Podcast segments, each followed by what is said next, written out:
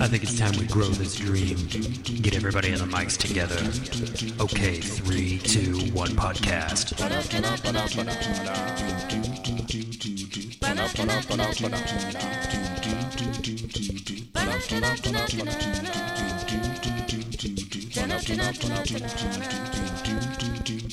Hey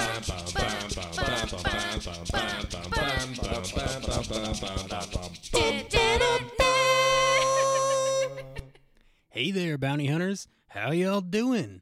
It's me, Captain Boot Scoot, aka Vanilla Husband, aka your host, Jesse.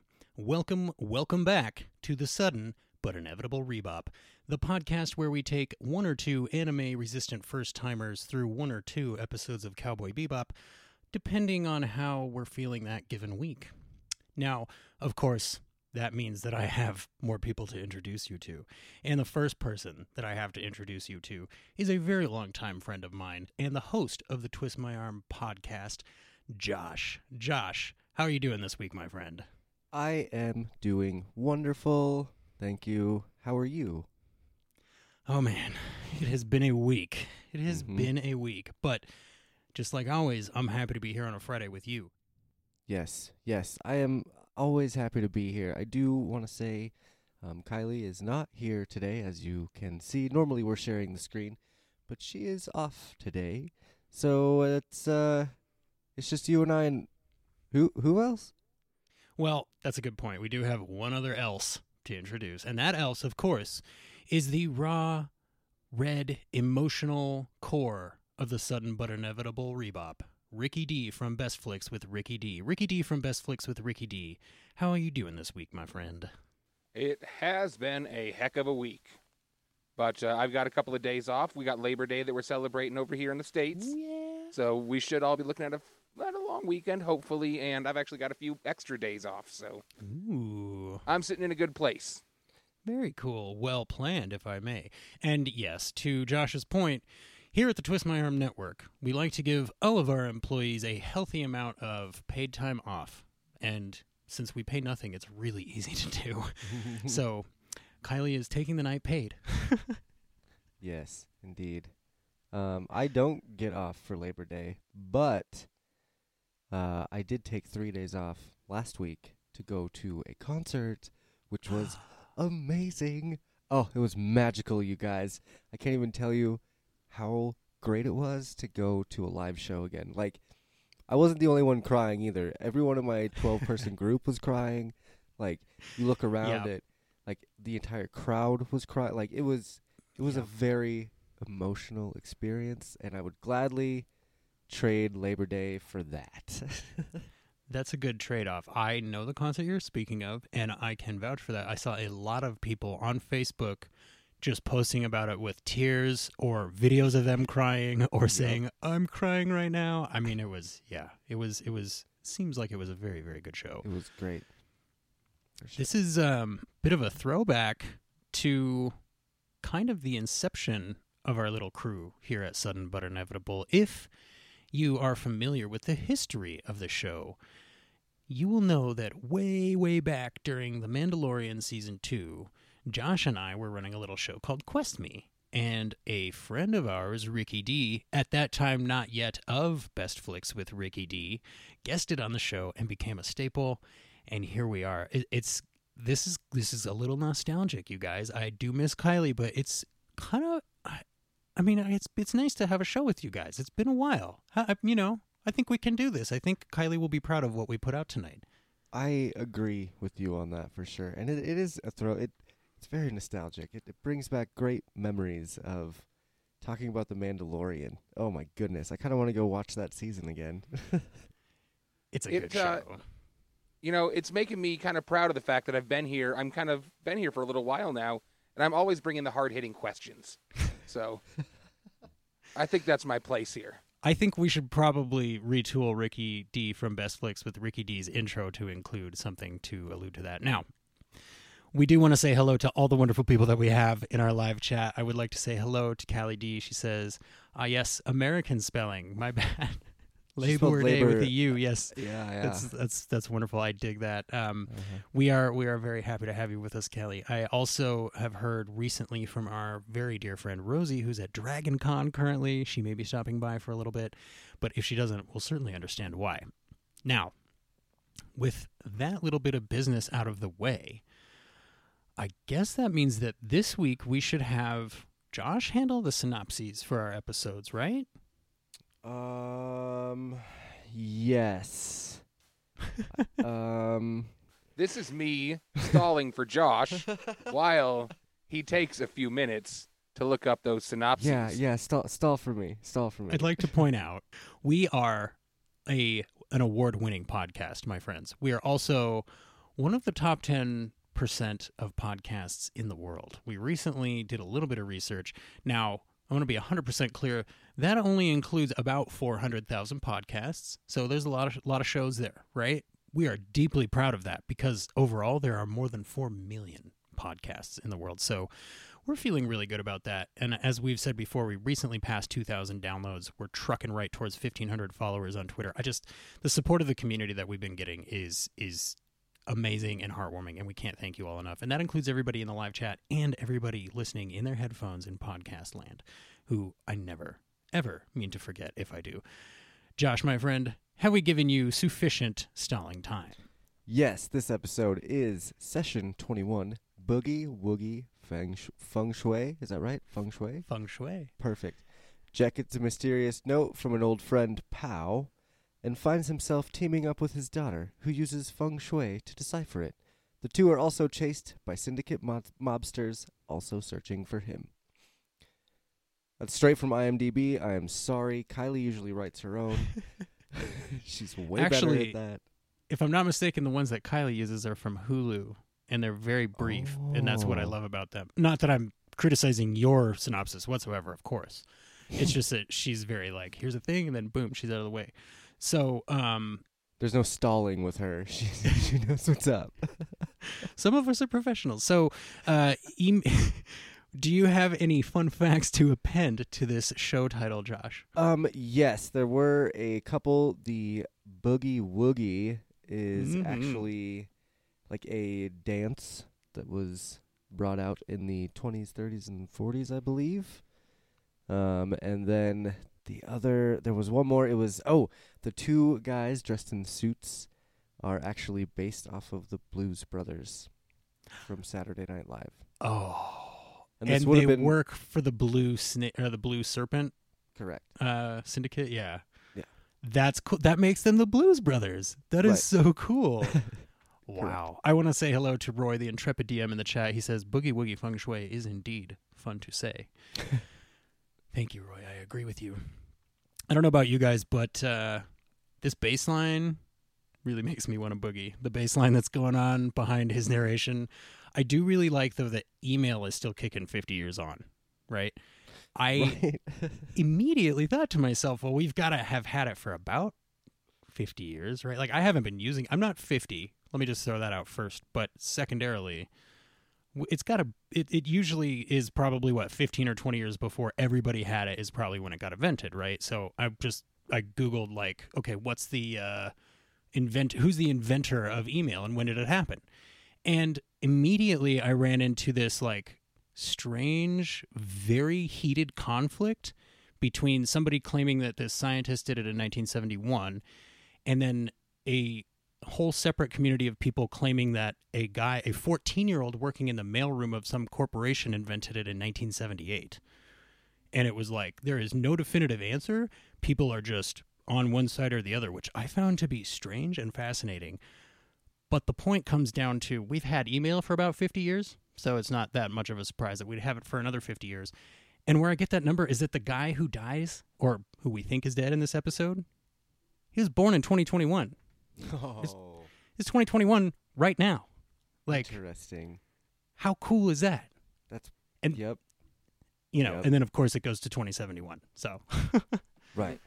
oh wow, Callie, right in my heart. Thank you for clearing up that you're not 50. I was one, ow, ow, that hurts. Somebody take over the show. Wow. Um, I can't even respond. That's that's crazy. But uh, no, I I really liked the that was the first part of mine was the email, and then how he tracks down the the grave of his friend, and then while he's at the grave, the Blues Brothers starts shooting at him, and I think one of my favorite scenes that made me chuckle a lot was the anime run down the stairs as as the Blues Brothers are chasing them. Like I've seen that numerous times where you know the Yep. really really uh what's what's the word Uh, making sure you know that they're running. over exaggerated. Yeah. Yes. Yes. Yeah. It's like Ed and when when she was doing the arm whaling thing in uh in that one episode, that the train chase episode. I Ricky D from Best Flicks with Ricky D. Maybe this was just me, but when Meifa, I think her her name is Meifa, when she says my dad was on his way to Jupiter, I was pretty sure she was gonna say that the reason for him having done that was to get more stupider, and then I was like, no, I'm probably just a child on the inside. That's probably not what she's about to. Did you have that immediate thing where you're like, oh, to get more stupider, or were you like a grown up? no, I haven't Okay. thought of that rhyme in over a decade. it? Come on. I mean, really? That's it? Only a decade? I I really feel like it's been a lot longer. I'm not saying I'm not saying that I think about it all the time. I'm saying when she said that, it came Right, rushing no. back to me. Mhm, mhm. No, I don't have strong enough connections to that. I, I definitely yelled it at some girls on the playground when I was a kid. like stupid girls, leave us alone. We're gonna play basketball. We're gonna play uh, you did not play tetherball. basketball. Tetherball. I was Yeah. gonna say Tetherball. I never played basketball. I was I do not run well. I, that's not a of us skill I possess. In third grade, I'm mm. okay. I probably ran until fifth grade. So Ricky D makes a valid Yeah. point. Oh, look at that, folks. I was talking about her, and she is here. Hello to Rosie in the live chat. She says, I am here, had to find Wi Fi and a place to be. I'm so happy that you found a place to be other than the forefront of our hearts at all times, Rosie. We deeply appreciate you. I'm hoping Rosie is in a, a hotel room somewhere and she's got her computer hooked up to like a projector screen in this big kind of uh, like just kind of viewing room, and everybody has to deal with listening to us because she's got us hooked up to the projector in there.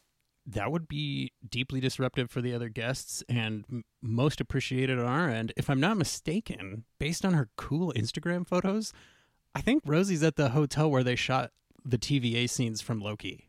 I'm, Oh, I think oh, that might be where Dragon Con is this year, you guys. interesting. Um, but I, it's yeah, it's just just very cool. Anyways, um, so Rosie, we just got into this episode. We're not very far into it all. We're actually still just talking about this email and how um, we think Meifa's dad is on his way to Jupiter. We got a lot of really great. I mean, let me not bury the lead here. We got a lot of great Ed quotes in this episode. Actually, in this pair of episodes, but this one in particular. So I'm not going to start spitting them out now. I'm going to save those for later. The first question that I had, I'm going to direct it first to Josh and then to Ricky D. Josh, did you have trouble trusting this girl because of um, Yosef Bridge PTSD? nope. Not Nope. even close. Not even a little bit. I didn't even think about that a little bit. I thought about how cool it was that she could see the Blues Brothers from so far away and that she knew that they were about to get shot at. I was like, that's pretty badass. She could be a good asset for these guys. That's Well, where like- I was. She also could have just seen them because she had a different vantage point. Yeah, absolutely. Yeah, yeah. But th- I mean, that whole scene was cool, and I loved the that whole opening graveyard shootout, and just that whole thing. The music was great on that, so I I had no no PTSD at all. I was just thoroughly enjoying it. Excellent. I'm glad. Ricky D, were you having any trust issues with this character, or were you like same thing? You were immediately immersed and ready to go. I was pretty much ready to go. The way she showed up right in the nick of time to pull him out of the way of the gunshots. She had this very trustworthy gypsy thing going on with her, uh, the scarf over her hair, the way she was carrying not the sunstone, but like the deciphering Yeah. key or whatever it was. It made me think that she was there for good rather than to pull any pranks on anyone. Very cool. I just uh I didn't want there to be any Uh, For me, I didn't remember this episode. So as we're watching through, there are episodes where at some point I go, "Oh, I know exactly which episode this is. I remember all of the scenes that are about to unfold and the order they're going to unfold in." And then other episodes I'm like, "I don't know the last time I saw this. I don't remember any of the plot points." And this was one of those for me. I just I didn't remember anything about it. So I was just a little bit on guard. Um I didn't hate her or anything. She was very cool, but I, I was a little on guard. Um, how about the very snazzy white suit that Jet rocks when he is a cop? You yeah. Yeah. I uh I really want to know more about Jets. You know me. I see this you like kind of stuff, more? these little nuggets, and I'm like, "Oh my god, give me a prequel series with just Jet, please." Oh jeez. Just his cop life cuz he looks like he was a badass when he was a cop. I mean, he kind of still is, right? I mean, he's he Well, does yeah, a good but job all the time. And he's got enough connections. He was probably fairly high ranking too. Oh, I He's didn't got even think of connections that. on all the different planets. That's true. He could have been up there before he left. Uh, the Intrepid DM in the live chat makes a wonderful point. Did Ricky do something with his microphone? He's sounding super smooth this week. Maybe I just missed his voice. Here's the thing, Roy. There's no way to tell which of those things is having a bigger effect on you because I'm sitting in the exact same boat over here. So there's nothing I can. Callie D says Ricky, as a rule, does have a pretty smooth voice, but he is sounding mighty fine. And then Rosie immediately left turn. I really like the music in this episode. I don't think Yes. that that's what that was. I think it was just Thank a you. timing thing for the comments. Rosie's on my level.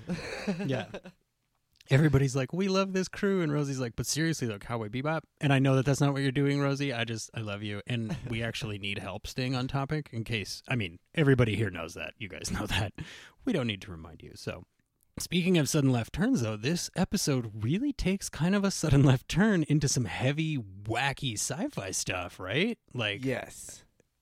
Yes. kind of in the middle, or I guess maybe a third of the way through. Okay, like just okay. Now there's some magic. We get this. I love the explanation for the moon rock. Josh, how did you? Or sorry, the sunstone. Josh, how did you feel about the sunstone? Do well.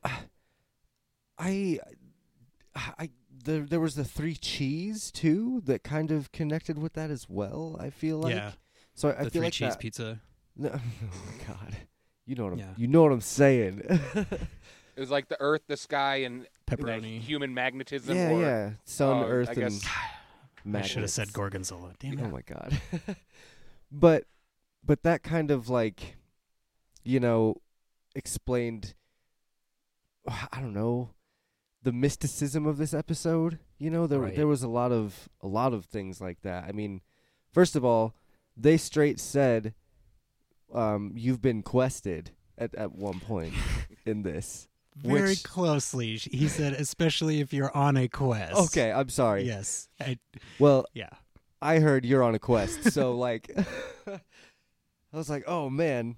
So they're on on a quest to find the Sunstone, which is gonna do something awesome at the end, and I mean, it it used pretty much everything, right?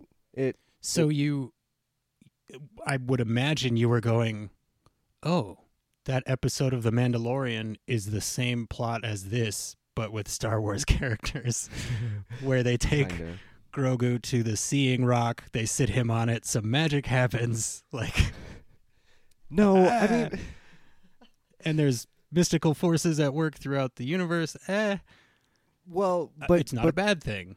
but I, like I was saying with the three cheese that they talked about, three cheese pizza they talked about. Stop it. Um, this this sunstone reacted with the map, right? So it reacted with the map to use magnetism to show them where to go. They found it on the Earth, and then they blew it up later in the episode to create a crazy sun-looking thing. So the description of those three cheese was kind of a metaphor for what that sunstone would do, which I, Yeah. I really I really liked that. And and the, it, it's an excellent point, and I apologize for my childlike enjoyment of the phrasing that you're using. Um, It's hard. It's hard to not say three cheese. I'm sorry. Right. And the and the alignment of those three cheese it, it, that she is speaking of, right? And then later on they align it and they do. And it's just and it's another opportunity specifically for Spike to continue to be Han Solo level cool or cooler at any given moment. Okay, I'm shooting a rock now. Like he that's how Han Solo would react. He'd be like, "What why are we doing this?" Like Jesse's doing all the Star Wars references today. I'm trying to be generous. I know that I know that as the captain of this here boat, it's my job to make sure everybody gets to where they're going. So Uh, Go ahead. You were also a little bit earlier. You were talking about uh, where the Sunstone came from, and I really liked the lore because it it was formed when the gate exploded, and it's it like crystallized fifty times the energy of the sun or something into this small stone, and that's where all this energy is going to come from, and that energy is gonna act with all of Josh's cheeses yeah. and uh, and that's how all of this magic is going to work. So yeah, it was really cool the way the capturing of the Sunstone happened at the moment where the gate exploded. Yeah. And that that's one of my favorite details. We talk a lot about the small world building, right? One of my favorite details and we keep getting it, little pieces of it is this gate accident. And it's just we don't need to see it, right? We've seen all the fallout from it at this point. We've seen the kid in uh, Sympathy for the Devil. We know that Faye got frozen. We know there's this rock. Like, we know why there are gates only in the local solar system. It's like they are doing so much with this much backstory. And, I, you know, to that point, a photo of Jet. And we're all like, okay, I got to get more from Jet, right?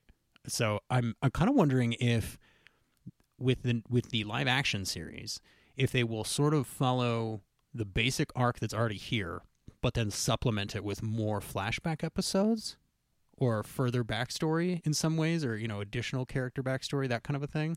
I could definitely see that happening. Do we know how they're splitting this up? Because it's going to be more I than one don't. season, I believe. Correct. It is, and I don't. I have no idea how they're splitting it up. Hmm. but I don't know if you have a if if anybody in the live chat or if anybody on the crew would like to uh, grasp at straws. I don't know how much information there is out there about that currently, but um, so we can't talk about this episode. I guess I'll give like a very small content warning here. There is a platonic relationship between a minor and a, an adult in this episode, but it is played for a lot of really uncomfortable laughs for the entire time. So if that's the kind of thing that makes you uncomfortable, go ahead and skip to 2449 or about 130 seconds. But uh even the if you guys watched the uh, preview from the episode prior for this episode, it's everybody commenting on the situation except Jet. So it's it's it's Faye going, "Oh, that girl's a little young. That's kind of creepy." And then Spike goes, "Um, Jet wouldn't do that. That's probably not what's going on, but she is really young." and then Ed makes a comment, and then Jet's like, "Hey, what are we? T- oh, I didn't get to say anything in the preview," and then the preview ends. Hmm. So I don't watch those previews for whatever. I know. reason, Oh, just- man. I don't watch. Them. I started watching them about halfway through the series, Yeah, and it's always great. yeah, and I and I appreciate why you don't, Josh, because I know that it's a lot of shows that have previews give you just enough to be kind of spoiling the whole plot, right? So I know that that's part of why you avoid it, and I I totally get that. But in this one instance, it ties directly into that because it sets the tone for this whole episode of everybody being a little bit creeped out that Jet is hanging out with this little kid. Now, this this kid is clearly a little older than Ed, right? So if, if Ed is 13, let's say this girl is what 19 maybe. yeah, I don't remember if they actually noted her age. we'd have to But- we'd have to go do some like crazy research because you could No. kind of figure it out because he in the photograph, Jet is standing with her dad and she's in the photograph. Well, and he says I'm not old enough to be your dad, but I'm old enough to be your brother, your older brother. He so says boyfriend first, and then he's like, "Oh, oh right. no, He's like that's not what I should have said. yeah." Yeah, so I but but yeah, I and the guy would have was supposedly 50 when he died, right? So and he supposedly faked his death like 3 days prior to this episode, so yeah, I don't the point is they make fun of him a lot in this episode for it and he definitely feels a little uncomfortable because he feels so protective of her in the like you know uh, adult protecting a minor role which he is clearly in there is no funny business going on whatsoever he tells spike and faye hey you guys can't smoke in here Yeah. like And they're like, "What? you smoke they're here all the time." They're both leaning into the girl's face with their right? cigarettes As she's coughing. That that was that a little really much really reminded me of back in like the mid '90s when you go anywhere in like a bar or Literally a restaurant and there's just people smoking constantly and like yeah man. And if your parents were social, then the people in the booth behind you would put their arm up with the with the cigarette there Mm. to like turn around and talk to you and Ugh. That's probably why I smoke now because I was child of the 90s. I, f- I feel like there's smoke in the air in my room now. We gotta we gotta move past this. This is weird. Dude, I'm so curious uh, as to what they're going to do in the live action with the cigarettes because it is Yeah. so predominant in this show. This episode, like, there's a whole scene in this episode Yeah. about it, you know? Well, even in the promotional photo of John Cho, where he's like all lit in blue and he's wearing the outfit and he looks great, his right hand is like in a position that looks like he's holding a cigarette, but he's not. Like there's nothing in his hand, but it looks like there should be a cigarette there the way he's holding his hand. I wonder if they're editing that for promo purposes because I wondered. I immediately was like, did they shoot a bunch with cigarettes? And then they were like, oh, we should digitally remove all that. like, a, I think it's I think there's something with the MPAA that doesn't allow you to promote cigarettes or drinking or stuff like that. Well, there's there's rating ratings issues, but there it's also probably a what's the word I'm looking for? Yeah, an advertising issue because ad, a lot of advertisers are probably saying we won't advertise on a program that has smoking, like because you can't run commercials for smoking, right? right. But so it, it, I guess it could probably be something like that. Yeah, because the girl in Stranger Things, whatever her name is, the chick that steals the purses in real life. God, what's her name? Winona. Na- Natalie. Oh, Oh, Winona Ryder. Ryder. Yeah, yeah, she, yeah. she smokes a lot in Stranger Things, just so like does Hopper. constantly. So But they've been I- talking I- about um, uh, winding that down as the series goes on, I believe. come on, man, we're all adults here. um, Well, I did kind of figure out her age though. Okay. She she grew up with her parents in the early 2060s. So I believe um, she was probably born in the late 50s. And then in 2064, her mother left her father and took her with her. So if she was born in, say, 60, then It should be 11. 11. nice. she'd be she'd be she'd be between 11 and 14 i would say Thank you for doing the math on that, Josh. I appreciate that. So, Yeah. Thank you, uh, Josh. so yes, she is of an age with Ed, which is um, all the more reassuring that uh, Jet is nothing but proper and uh, there is nothing shady happening, which I deeply appreciate. well ed was ed wasn't didn't make it any but any like easier on them. After she brings in those peeps. By the way peeps? In 2071 they have peeps. Did you see that? They were probably manufactured in 2007. Right. Well, I'm they're sure they probably lasted still that good.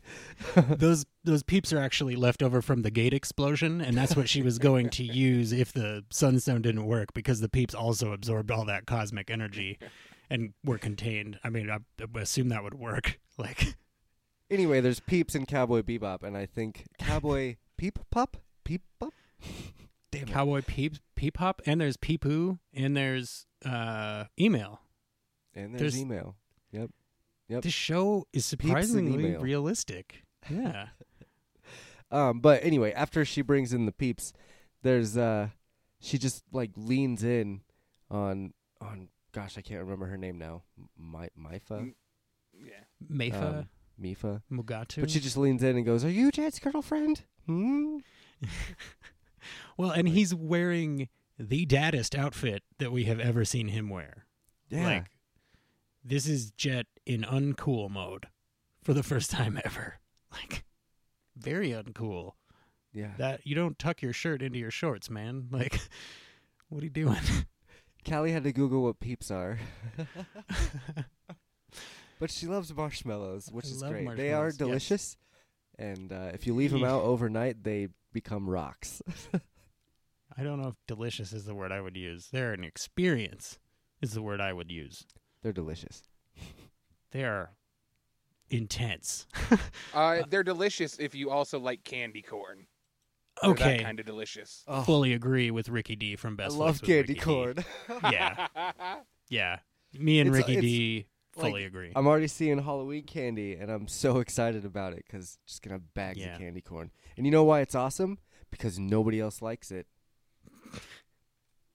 Josh has the Halloween candy scarcity supply problem solved. Nobody's like- asking me for candy corn. I tell you that much right now.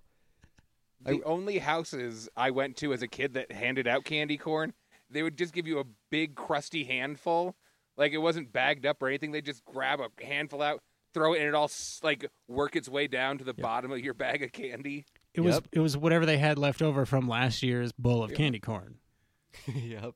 It does sealed in wax. It doesn't go bad. Like I loved it. Just there are no. Mm. ingredients to it. Rosie also loves candy corn, which I forgive her because she used to have no choice. Josh, I don't know what your problem is. Now, back to I Cowboy Bebop.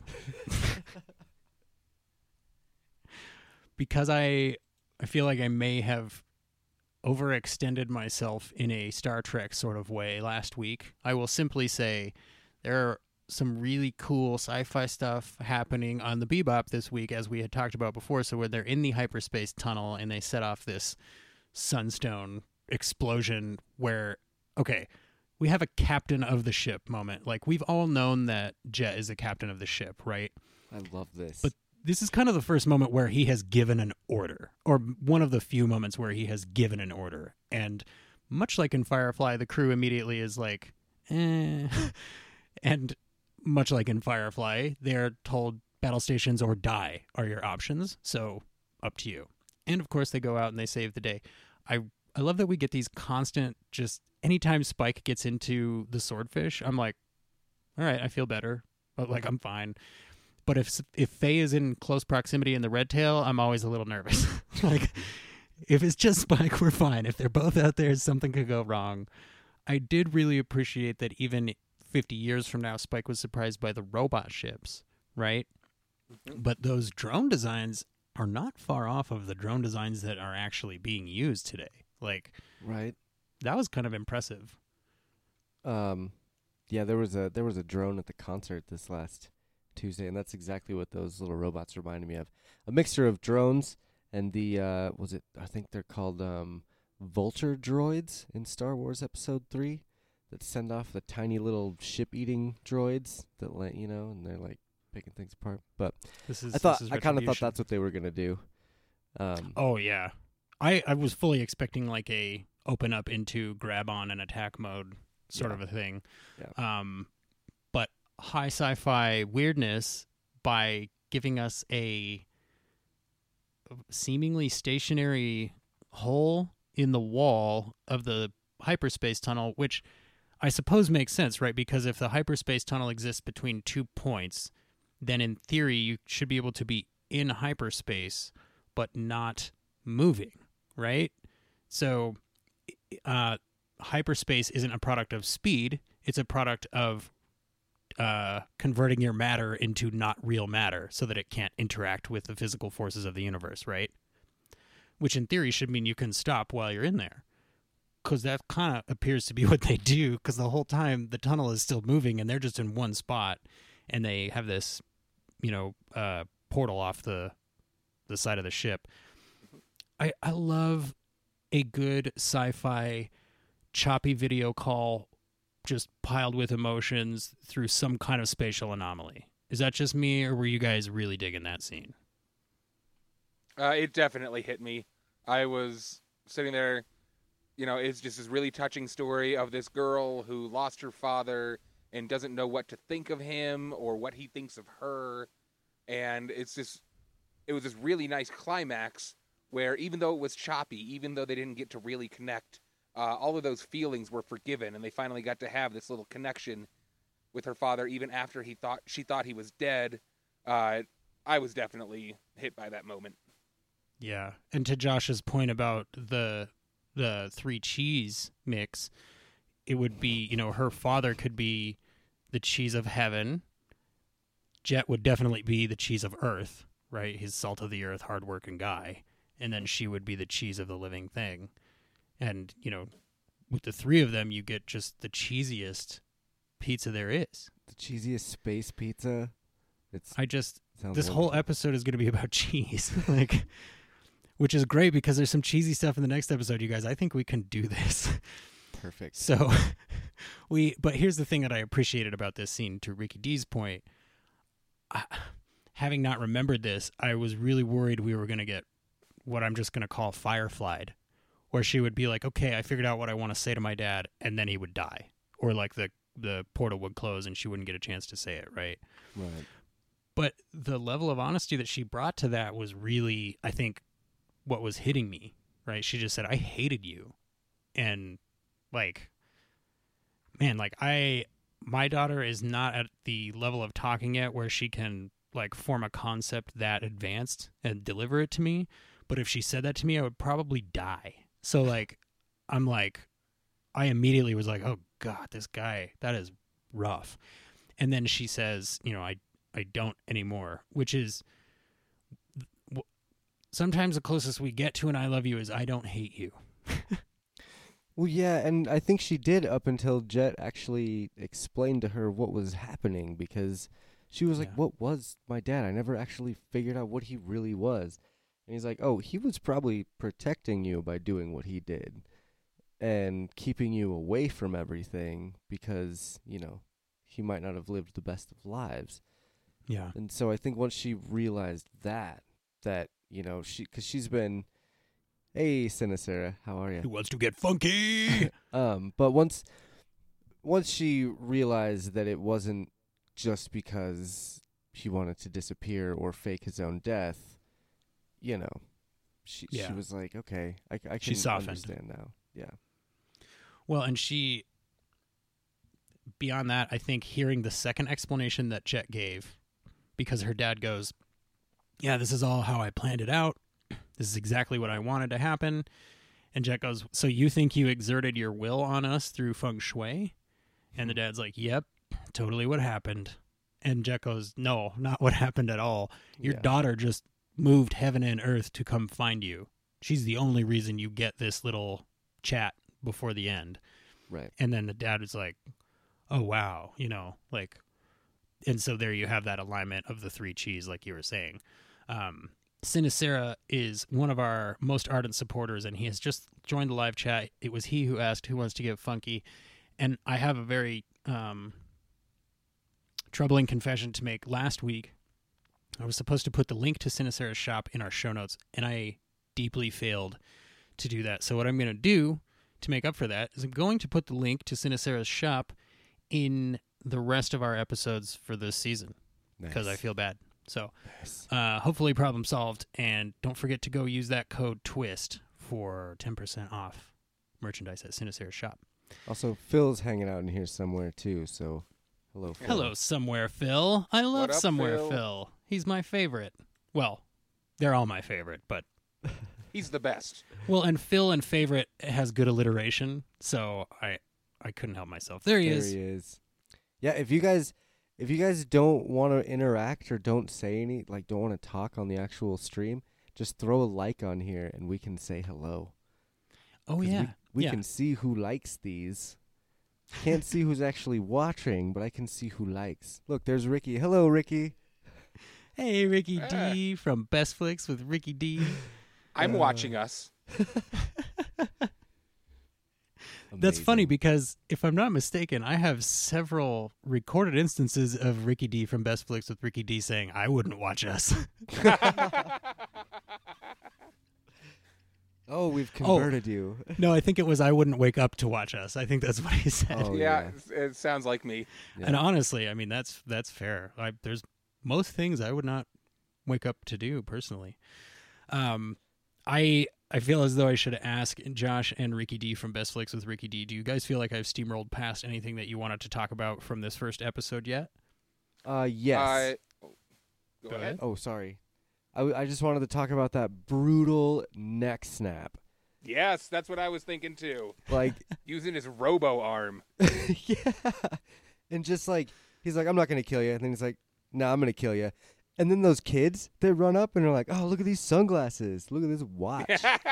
Yeah. I love that the first sound you hear after the next stab, the next snap is, ha! Check out these sunglasses.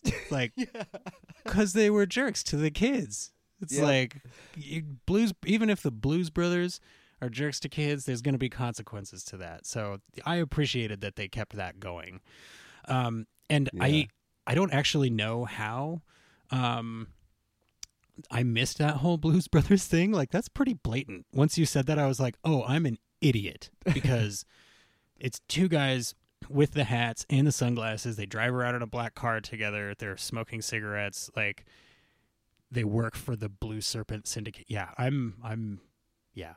Uh, Yeah. Phil points out that seeing Jet's combat ability again is awesome and kind of terrifying. Fully agree. And he actually literally squeezes somebody for information. Like Yeah. That's great. And to Rosie, Kylie is just on an off day. She's off for Labor Day, doing family things and stuff. So it's just uh just the three amigos tonight. throwing it back to Quest Me season one.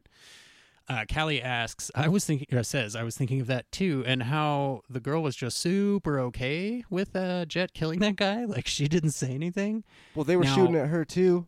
Uh, that's what I was gonna say. Is she she had been shot at, and she knew that they were either involved with her dad's disappearance or death, or had maybe assumed that. So Right. from her perspective, Jet did nothing but protect her and get more information on her dad. And she, as far as she can tell, these guys are just bad guys. And I mean, I'm inclined to, to agree with her. So we see this girl repeatedly be wise beyond her years, right? She's very mature for her age, which is probably where Jet ran into the uncomfortable nature of their relationship, right? Because he's like, "Oh, I can just talk to her," and then everybody's like, "Look at him, he's just talking to her," and they're like, "Oh, okay, that's weird." like, right.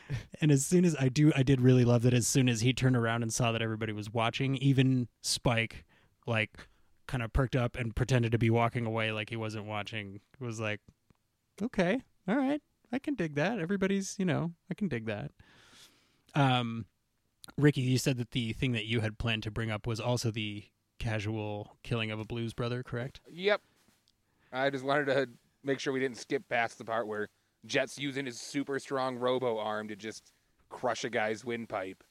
Yeah, he like he he fights him for one second, and then it's almost like he makes a decision like I don't have time for this. Like okay, I'm just gonna put him in the robot arm, and then I can. It's like almost independent of himself. Like once it's locked, he can just kind of do whatever he wants independently while that thing holds on to that guy. God, could you imagine like a middle school bully with a robo arm that just locks up your head and just carries you with him every to every class he goes to? That would be the I- worst. I can, but yeah, that would be. But you would have great access to said person's ribs at that point. So, um, if there's nothing else that you guys feel like we have to cover from this first episode, then I think we may toss it back over to Josh to give the synopsis for our second session of the week. Yeah, you know, stall. Now, of course, the second session of this week is session 22, Cowboy Funk, which, as soon as I saw the title as I was scrolling through to watch, I went, that's basically the same title as Cowboy Bebop. And then as soon as the episode started, I remembered why that was basically the same title as Cowboy Bebop, just a little bit different. So, Josh, my friend, go ahead with the synopsis, please. All right. Yeah, this this one was awesome. I really really enjoyed this episode. Uh, Spike's attempts to apprehend the infamous teddy bear bomber are maddeningly derailed by a mysterious and clueless cowboy. Since Philip is here, I can finally say this now. I had a momentary Evangelion flashback in the opening shot of this episode, then immediately remembered the entire episode when Andy's name was mentioned. The Funny part for me is that Andy is sort of the least heroic name I could possibly think of. Uh, Randy, maybe, but that's pretty much the same thing. Yeah, it's yeah. Um, I would like to say hello to Valerie in the live chat. She is in California, listening with one ear. She's got her family, and they are all hanging out for a smoke. I am so happy to have you all in the chat with us. Thank you for being here. Randy, Andy, Keith, uh, Glenn, Todd. um, Kevin. Todd, Kevin. What are some non-heroic names? Live chat, throw some non-heroic first names into the live chat for us. Now we did eventually. Do you know? Actually, I recently heard that there is some school of thought that the the name Jesus may have been mistranslated. Yeah. Josh to Joshua to Jesua. yeah, and it Mhm. actually is closer to Joshua than it is to Jesus. But Yeah, you know, well, so maybe, maybe all Maybe right. Clyde. Phil threw Clyde. Clyde into the chat. That's a great pick, Phil. That is a very good non-heroic name. I think. What about Kyle? I'm pretty sure Kyle Kyle. is very eh, non-heroic. Non-heroic. If it's a woman named Kyle, then I think that's a hero character. Sure. Um, what about we do eventually. No, come on. That's that's low-hanging fruit. So we do eventually get Andy's full name, right? Andy Vane Onyapde or something along those lines, which I did not catch that. Sounds a little better, but his name is still Andy. That's that's not very cool. Um, we call them the Andes. Do you know why we call them that? So I I had this moment when he shows up where he goes, "Once I profiled your criminal mind, I knew exactly where you would be." And the TV show Criminal Minds is about FBI profilers. So I immediately started thinking, was that language already like in use by the media around 1998? Like maybe that was um, eh, about the time that profiling became big, or the FBI started selling prof- uh, criminal profiling as big. Phil, you continue to be the most absorbent sponge of resources in the world, and I can't tell you how much that means to me. I wanted to So- say something really quick, and this Yeah. is, I mean, it's it's not the funnest thing to talk about, but this episode, um, for a fun fact, we didn't, I didn't get to give a fun fact, but this Oh, episode was actually pulled from broadcast Yep. in the can United see that. States shortly after the September 11th attacks, attacks, Mm-hmm. um, and it was partly because of what the teddy bear bomber was doing in this episode with bombing skyscrapers and that kind of stuff. It was the tallest buildings he could find that he Mm-hmm. specifically wanted to use as symbols of financial corruption, etc. And the first building is that that building with um, the two towers, and it has like that bridge Yeah, like atrium elevator bridge kind of piece. thing. Yeah, I couldn't really tell what that was, but um, but yeah, I could definitely see that happening. Um, it it is sold for laughs though until we get that explanation, right? Where it's just like to Phil's point, this guy just hates tall buildings. Like Right. for a minute, it seems like that's just a weird quirk that he has. right. Now, you know, uh, tragedy aside, of course, episode co- context contextual to the episode specifically, this episode is a ton of fun. Like Mm. it's it's almost a breakdown of the whole show up to this point. Like this this moment of Spike going, "Hey, I know you're the teddy bear bomber," and him going, "Yeah, and you're Spike Spiegel." We're like, "Oh, cool!" Like that. Ne- that never happened to the Firefly crew. You know, nobody was ever like, "Oh, Malcolm Reynolds, we better run." You know, so it's like, Right. "Oh, cool! He's got this this reputation." Now, um, it's either Spike or Andy. Right. So as a narcissist, I can honestly say I fully understand where Spike is coming from.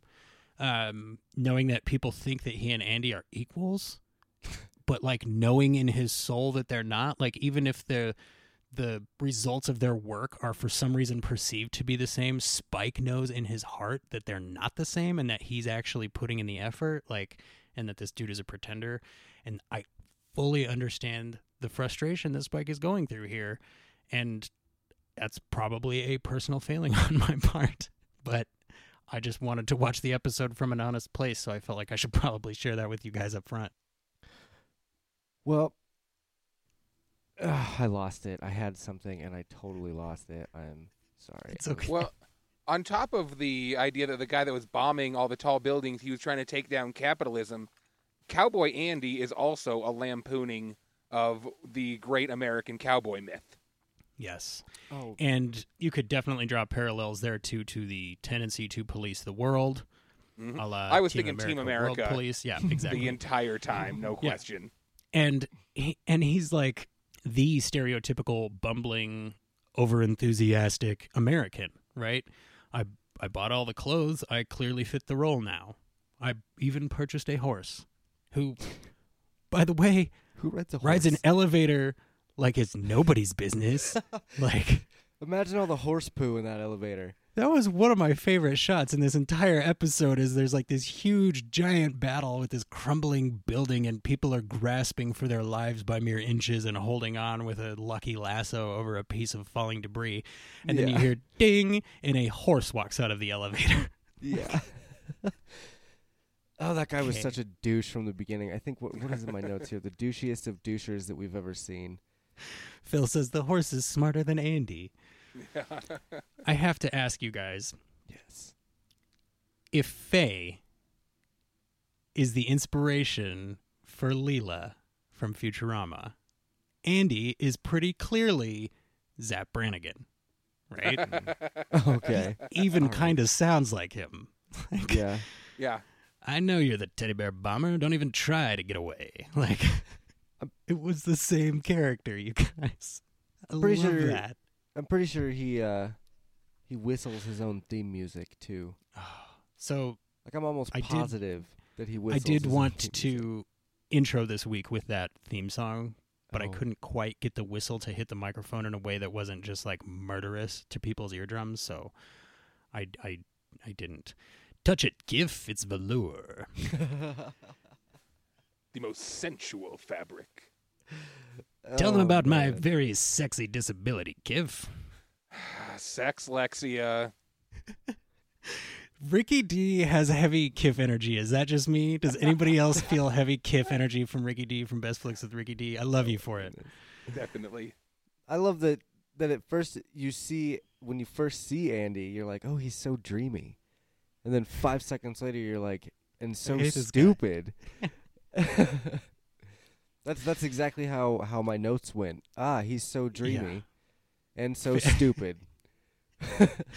And Jet and Faye give him no end of grief. Like Right. he's telling them what happened, and they're like, "Man!" And then Jet goes, "Yeah, you had me till you said he was a cowboy. If maybe you had said he was a samurai, I might have believed that. Like, it's just not original, dude. Like, Yeah, it's like this is great. I love Spike that we have so a high, yeah, because he's the best there is on the ship." And they're like, yeah, sure, dude, you got beat by a guy wearing white chaps riding an actual horse. That's definitely what happened. Like, I, and to be fair, like you can't blame them, right? And the just the the freaking pacing of the funny things in this episode, right? The next thing we hear is Ed go, "Oh, he's from the YMCA." Oh, he's a Christian. The Young Men's Cowboy Association. Cowboy. No, he's a cowboy. Oh, Yeah, it- I- I felt like this episode was was really an ego booster for Spike, like the whole time, because because by the end of it, he's just just He- hanging out in his chair, just all satisfied with himself. no, again, as a narcissist, it's because he was proven right. He was like, "See, even that guy Right. admits that I am the man, and he is a total pretender." But I just feel like he this he this episode needed to happen to like boost his spirits again or something. Yeah. You know? Yeah, I and I and it's it would totally work. I can speak from that angle one last time and say that would totally work. If that ever happened, I would be like, "Thank you," like you know, just impossibly grateful. And it, it just like he. Anyways, we have this scene where they're learning about him.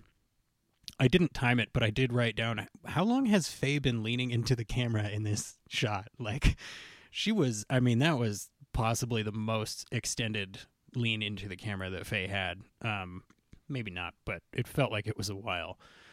Uh, I do kind of wish that this is just what Jet's hair looked like, though, when they show up and he's got the, the purple wig on and the shirt with the pot leaf on it. In the uh, in the scene before that, did you see Ein running around with that wig on? Yes. that He's it's, just kind of sh- running through the corners a little bit. yes. And you're like, why is this happening? like, I I thought that was incredible. I had to write that in my notes. I was like, hold up, Ein is wearing a wig. Awesome, because he looked great too. You know, it, it was like, We all know. Sorry, I didn't mean to interrupt you. no, you're good. But we all know Ein put that wig himself on himself, right? Absolutely. He found it. He decided to wear it, and he put it on. so Ed didn't mine. do that. Spike didn't do that. Yeah. Ein Right. did that. He's like, I look, I look pretty pretty good in this wig here. I should I should keep wearing this. Um, I wanted to to point out too about the villain in this, the teddy teddy bear bomber. Um, I love how all the villains in the show are just straight from Batman. Like like they they all could be a D-rated Batman villain from like the 1972 comics that nobody ever read. You know, Yep. Th- this guy's got the watch that he and it's just like I love the scene where he pulls up. He's like, "Oh, you thought there was only one bomb?" pulls up his you know, you want to buy some watches. It kind of gave me one of those feels where he's opening up his vest to show all the watches he's got for sale. And it, it just all of these remind me of such comic booky villains, you know, just cheesy, but also they have a message, which by the way, he never got to say in this because Spike To and Andy them. were just going at it the whole time. Yeah. Like he'd be like, "You guys want to know why I'm doing this?" And Spike would be like, "You know what, Andy, you, you're an ass." Well, and he he did get to say it, but he only got to tell it to like the random Yeah. cop The taking him to jail. The, Like, the one guy in the back of the paddy wagon with him. and he Yeah. put his hand on his shoulder, like, "All right, crazy guy, whatever." like, yeah. But uh, also, it seemed like the crazy guy that's blowing up buildings kind of became the B story compared to the Andy Spike like rivalry. There's somebody blowing up government buildings, so and it's the secondary story. to that point, if you watch the episode, it, like watch it again, it's actually kind of told from his perspective because Yeah. he's the first character that we see. The first thing we see is the the building and then the teddy bear, and then he's just walking away. He's so full of himself. We got a whole scene of him just riding down the escalator. Then Spike shows up. Then we get little pieces of his story, but we stop paying attention to him. So the episode is sort of from that dude's perspective, like masterfully executed, of course. But I mean, just I, I love the it's it's it's an ego trip all the way through, right? For both of the guys, it, it's because they to to that point they collar this. Spike basically collars this guy in the first uh, two minutes of this episode, which again with very quick collars that don't actually end. But they got him almost right away, and he Yeah. would have been done had he not actually had he not stopped to say, "Oh, you know who I am." He could have just bagged and tagged that guy and got out of there. But since he Mhm. stopped to go, "Oh, you know who I am," he had a moment of ego, and then an even bigger ego walked through the door. Well, rode through the door on a horse.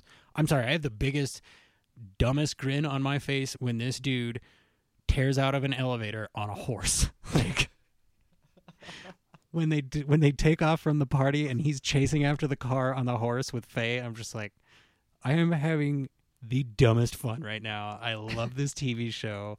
They're chasing a car in space on a horse.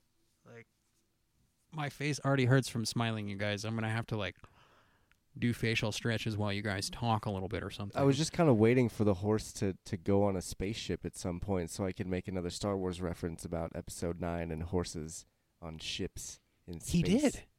He went on the yacht, and Faye was even unimpressed by the horse on the yacht, which I assume was also a spaceship, much like the Bebop. Okay. Like- okay. Yeah.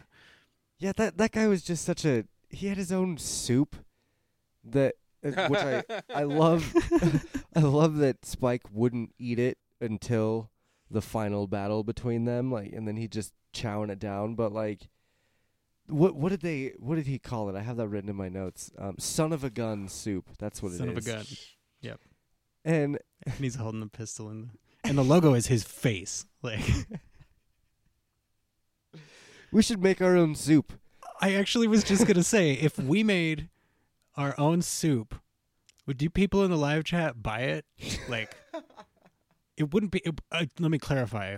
we're not gonna make soup like because we can't do that. We would buy soup and then take the label off of it and repackage it. Have I just committed scam? Have I just ex- Yes. like Yes. explained a, a plan to commit a scam? There's something about twist my arm soup that is very unappetizing. Sudden but inevitable soup. I think sudden but inevitable soup is like a challenge. Like you see that on the label, you're like, I don't know what that is, but I, Well, that I has think to I be can like handle it. dried something that you just add water to, right? Sudden but inevitable soup. Just add water. Yeah. Now it's suddenly soup. Uh, Phil K says the secret ingredient is gun. Gun. So we could put that on the label. I don't know if we could sell it uh, as actual food. Maybe we'd have put a novelty label on it. I think we could get away with it, you guys. We'll look into that. We're very new to the whole we could just make thing. soup for Christmas. I could make soup and send it off in little jars. See, there you go. We're we're not veterans um, of this yet, but we do have a store that you can visit by going to twistmyarmpodcast.com and clicking on the store tab. Phil and his references, I can't this it's like it's like there's two shows happening. There's one show where I'm having a talk with you guys and then there's like this subliminal show that nobody else hears, but oh man, I love you, Phil. Careful. It's I loved him first. I had I never said I loved him before you did. Wow. he does that, Told you, Ricky. Ricky He did that with yeah. Roy too. Don't worry. Well, I totally jacked Roy for me. So Ricky D can be emotional as we discovered last week, so let's just move along. I like Jet's purple hair. I love his pot leaf t-shirt and I love Oh, hold his up. We can't move away from this. What is dinosaur flavor, Callie? What? dinosaur flavor like uh washes dinosaurs. Sudden but inevitable. Curse your sudden but inevitable betrayal. No, but what would dinosaurs taste like? Would it have to Oh. be chicken? Yeah, because dinosaurs became chickens. Okay, I just th- I, that threw me off. Dinosaur flavor, like ah, I don't know how I much I want to eat a T Rex. I was totally with you, Callie D, and I disagree with Josh. It was a good joke. Uh, Phil says, It's true. Ricky D from Best Flicks with Ricky D is my one true podcast love. There you have it, folks. It is official. So if you could just boot Phil from the chat, that would be great. So the next thing that I had was Spike immediately knows that this guy is all flash and no skill, and that's clearly what bugs it bugs him about Andy, right? Now, Andy may be all style, but the style sure is stylish, right? Like, I mean, despite the fact that we know that this guy is all flash, he's a pretty good flash. He he plays the part well, even though we know he's just playing a part. Because he's convinced a lot of people that aren't Spike, which means people that aren't professionals don't know. So that's at least some kind of impressive, I would think. And how many people outside of Spike and the Terminator can one handed spin rack a shotgun sized rocket launcher while riding on a horse through a future space town? Like, that was cool. Say whatever you want about Andy, that was cool. Yeah, I actually wanted to bring that up because it's not any of our shots of the show, but Ooh. like the actual shot of that is incredible. Where he's like looking through his hands and like getting that shotgun ready and it's just that's one of the coolest shot. I'm amazed that nobody picked this shot for their shot of the show, so I I had to save it on the back burner for when we brought it up. So, a lot of times, I think what happens is that we all see a shot that we love and assume that everyone else will choose it. Yeah. So, we let it go. And I makes know that that's happened to us before, and I know it's happened to us with the quotes too. Um, I picked, I think, three shots this week just in case, and I didn't write that one down for that reason. And then one of the Mm. ones that Ricky put in the chat as his choice was one of my backups. So I was like, I'm really glad that I picked more than one this week. So, nice. um, Roy, Josh was simply referring to the fact that I now love you more than he does, which isn't it necessarily a quanti- quantifiable thing. He just feels that that is what has happened. Jesse's a friend Um, stealer is what it is. I'm a friend stealer. he swoops in and Yes, I have seventh grade no up in here all over again. no redeemable qualities of my own, so I go get other people's friends. so, to that point, I, much like Andy, am all flash and no substance. I'm totally kidding. Oh but I really like I really like that they have this th- Faye continues to be unimpressed by everything in this episode, right? So not only is she unimpressed by Spike's telling of this story where he's like, yeah, this this American cowboy came out of nowhere. She's like, mm-hmm. Like but then she meets Andy and very smoothly, if I may, right? She's just like she's in like that. She she she does her job well. She gets close to the guy really really easily. Mhm. And even when she's on his horse yacht, she's like super bored, very unimpressed. Like I think she was more some- upset because she was on the back of that horse riding so hard with him, and her face is just bouncing off his back, and like she's like, "Oh, this sucks." Well, partially that, but I think she was. Um, the way that I read it was that she was like, okay, at least he's good looking and he has a ton of money. Like, okay, what's going on? Oh, he's exactly like Spike. I can't. This is Yeah. this sucks. like, I like, that. I like that epiphany that she had too. Where she's like, "Oh, you remind me of someone I know."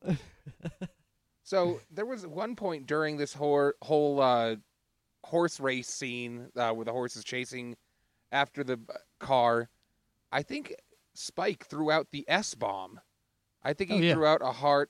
Is that the first time in the series that we've got like hard profanity? no, no, that's like it's the come a couple fourth times. or fifth time, I would say. Okay, yeah. this is the first time that it really struck me. It was. It's.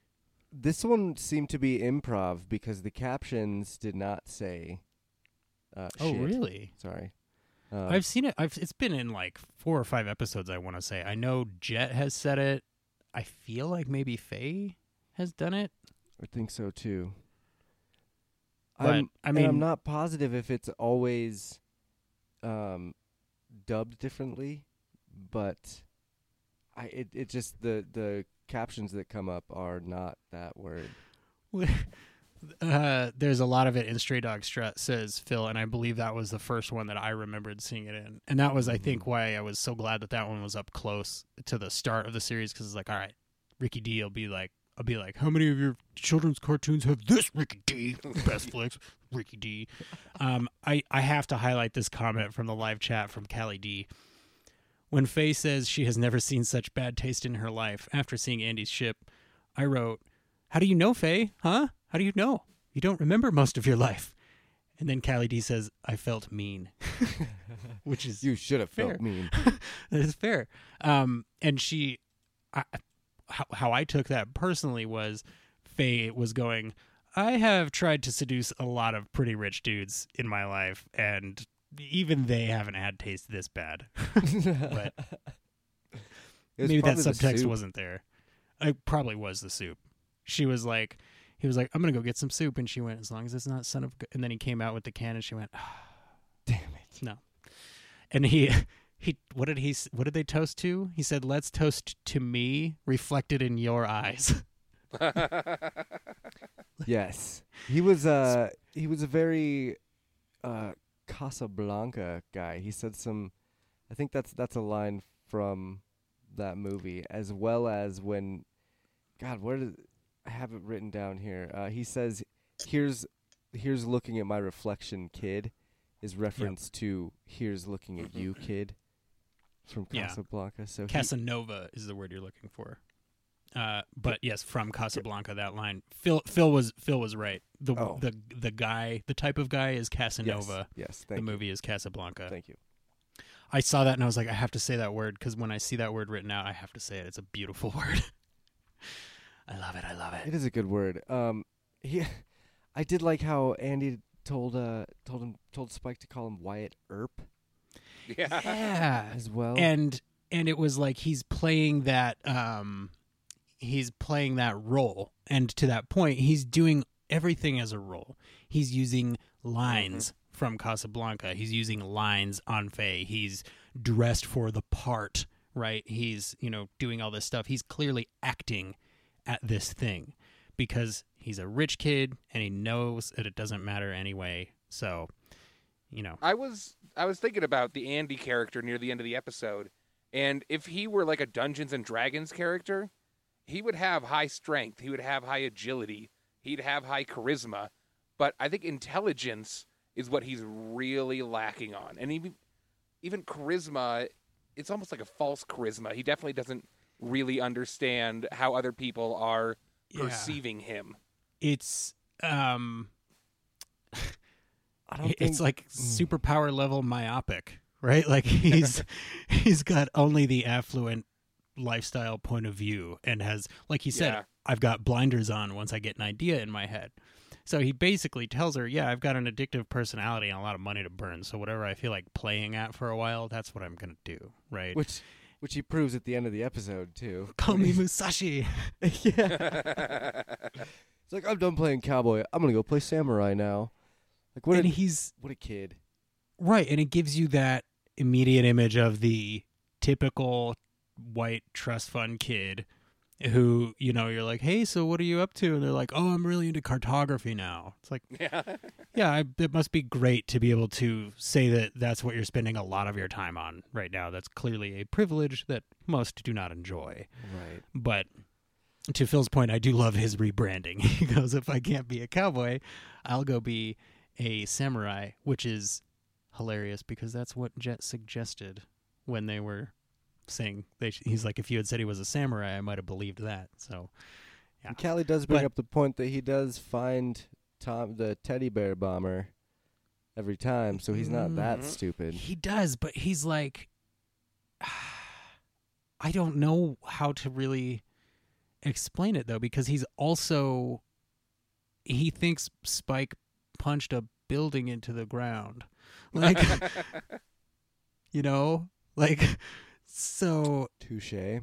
it's like it, it's it's a Jayne moment. It's is this guy dumb? Like cuz we can't he, he does he he finds the criminal every time, right? Now, to be clear, it seems like by the end of the episode the criminal is like texting them times and dates and locations like Right. hey guys meet me here and i'll explain to you what my plan is and then i'll blow everything up like because he Right. just wants to be understood but I, I i and spike and the others found him really easily because of ed so here's the thing to that point we know that andy has a ton of resources oh my gosh i just realized there's a great parallel between him and andy from the office trust fund kid um, Holy cow. yeah. It- who's like, I'm going to this leadership thing or whatever, this outdoor thing, and then he wants to. Anyways, What do you There's a think lot the of parallels. Cornell of space is? Where do you think it's located? Ganymede. It's definitely on Ganymede. The Okay. prestigious universities are all on Mars, according to Futurama. Um, he, yeah, he just he just wanted people to read his manifesto. He he wanted people to know why he was doing this, and and it's just the scene that we get where I'm not going to talk about that scene because it's definitely going to come up in our segment, so I I won't talk about that yet. But this poor guy just gets ignored the whole episode. Even the even the freaking bounty hunter TV show is like we got this huge note from him, which is also very Batman, by the way. And they're like, we're gonna read note. some of this note, and then they don't even read it all. They're like, yeah, we're done now. So good luck. So is it just me, or did Faye going, "Hey, is Big Shots on? Are we missing Big Shots?" Was that like the most like realistic moment we've had? Like that felt like contemporary dialogue to me. yeah, Like, like we you have to just watch say this. that. Don't forget. yeah, We but I guess- some money. you know they had they couldn't have foreseen that in 2071 they probably could stream on demand episodes of Big Shots whenever they want, Right. as long as they have the right provider. But Well, and they have email, right? So, Right. why is uh why is Teddy Bomber here sending a scroll with his demands and plans instead of like just an email or something? Yeah, I mean, I And- guess you could trace that, but he well, obviously doesn't care about being found. it's so strange. I mean, and that's the thing is like, uh, uh, you could you could almost call it a theme of this episode, right? Like, um, the difference between how you view yourself and how others view you could be seen as the theme of this episode, because this guy views himself as a hero, and he's like, I'm just trying to, you know, stop capitalism and corruption. Nobody else is paying attention to him. Even the viewers who are like here to watch people catch criminals ostensibly are like, I don't care what happens with that guy. I want to see what goes down between Spike and Andy. So I you know, I just I have to know. And then, you know, Spike's whole struggle is between what he knows about himself to be true, which is that he's the freaking best that there is, and the perception that other people think he's equals with Andy. And then Andy's dichotomy there is clearly Andy thinks he's way better and cooler than he actually is, right? So that perception reality theme is definitely heavy all the way through this episode. And I feel like kind of the only person whose perception stays the same in the whole series so far has been uh, Ed, right? Ed hasn't been on drugs. Ed hasn't pretended to be anything other than what she is. Well, and like a seven foot tall, cross dressing alien hacker thing, whatever the story was that we heard about her in the episode that we met her. That is just Um, curious, and she's been yeah. curious the whole time. In in both of these last episodes, I think the session twenty one, she's like hanging out on a chair the whole time, right? Or is that in this Yeah. one? I I can't remember. It Um, well, and she's she's like- she's on a ship the whole time, basically. Yeah, and just like being weird, you know, bringing in bringing in peeps, coming in in, in this episode and and stacking um, soup cans to figure out where the you know the villain is. I mean, Yeah. she's got to be on the spectrum, right? There's got to be a character that's a bit on the spectrum, I would say. I mean, possibly. I mean, she's just nothing but brilliant. And yeah, at that point, I mean, she doesn't. If you think about it, she doesn't really have any contemporaries on the ship. So what is she going to talk about other than all the wacky, crazy stuff that she's into? But I feel like It's not she a- did before they even met her. well, and that's what I'm saying. It's not an invalid point. It's definitely a possibility. Um, I I would like to spotlight the spotlight this really quick. Phil said if they stream it, they'll be behind on the news, referring to Big Shots. And Callie D says, you know, I was thinking the same thing. It's like with this podcast, sure, I can watch the old episodes anytime, but it's just not the same as watching it live. And that is an excellent, excellent point, Callie D. If you would like to join Callie D and Phil and Rosie in the live chat at any given week, it's going to be Friday at 8.30 p.m. Mountain Time at youtube.com slash twist my arm podcast. Ricky D from Best Flicks with Ricky D. What have you got for us, my friend? Uh, well, I agree with Philip and Callie that you want to watch it live. I think the point that we're kind of getting at is you don't have to catch Big Shouts live at noon or whenever it is. Like if you're busy at that moment, you can you can put on you can get to your TiVo and go, "Oh, right, we missed Big Shouts. Let's let's figure out who the bounty is today." And it's not going to be pertinent a week out, but Maybe an you could hour later. Still get access to it in a timely manner, even if it's not live. I bet Well, and it's, yeah. I bet the it's a point that I commercial was- that's on the TV Guide channel. You remember that channel? that would have those infomercials. the point that I was more going for was that they couldn't have foreseen there being some other kind of television other than appointment viewing, right? Where it's like you're at Mhm. the mercy of whenever the broadcast happens. But your point is is totally relevant as well. Where like, yeah, maybe they didn't, you know, and I and Ricky D is not trying to disagree with you, wonderful folks in the live chat, but like I'm just his getting a little emotional. If he's he's a very emotional being. He's a red raw beating core of this show. So, but if there if there was somebody that wanted to watch this episode, say 20 minutes after it ended, I wouldn't begrudge them that. In fact, I would be forever grateful if they wanted to do that. But I do love talking having about people. Bebop, or are we talking so- about us now? We're talking about us. I'm not. I didn't bring it up. Callie D brought it up. So if you'd like, we can go back to talking about Bebop. The uh, notes for that I have in this episode really thin out though because I was just having so much freaking fun with this episode, and it's the pacing is really quick. It's like I said before, it's Cowboy Funk is so close to Cowboy Bebop, and then once you see what's going on, you really like you get why. So Ricky D from Best Flicks with Ricky D. Do you have any notes you feel like I blew past? And then after him, let's have Josh go. I think I'm good. Uh, maybe we could touch on Team America a little bit more. uh, there was this moment where every time Andy showed up, there were just buildings crumbling around him, but there was a totally like he was totally ignoring that fact, and he was only focused on Jet or something totally different. And he's there to try and solve the problem, just like in Team America, but he's really just perpetuating this destruction. Right. Wasn't there some sort of uh, disclaimer at some point about him where they were like, he's he does pick up the the bounties, but he's always injuring a ton of people along the way.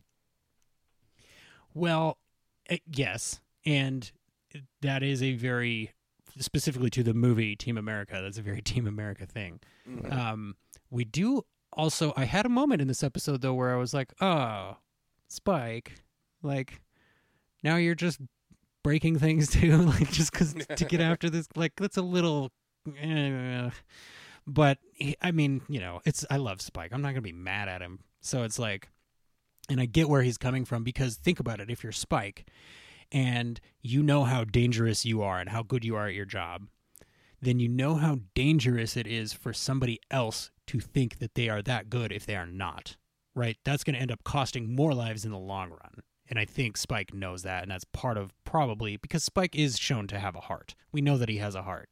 He's not overly an emotional character, but we know that he's he likes to do the right thing if it's Right. not going to kill him. Right. Um, and we also know that he's kind of at a point now where he's like, eh, whatever.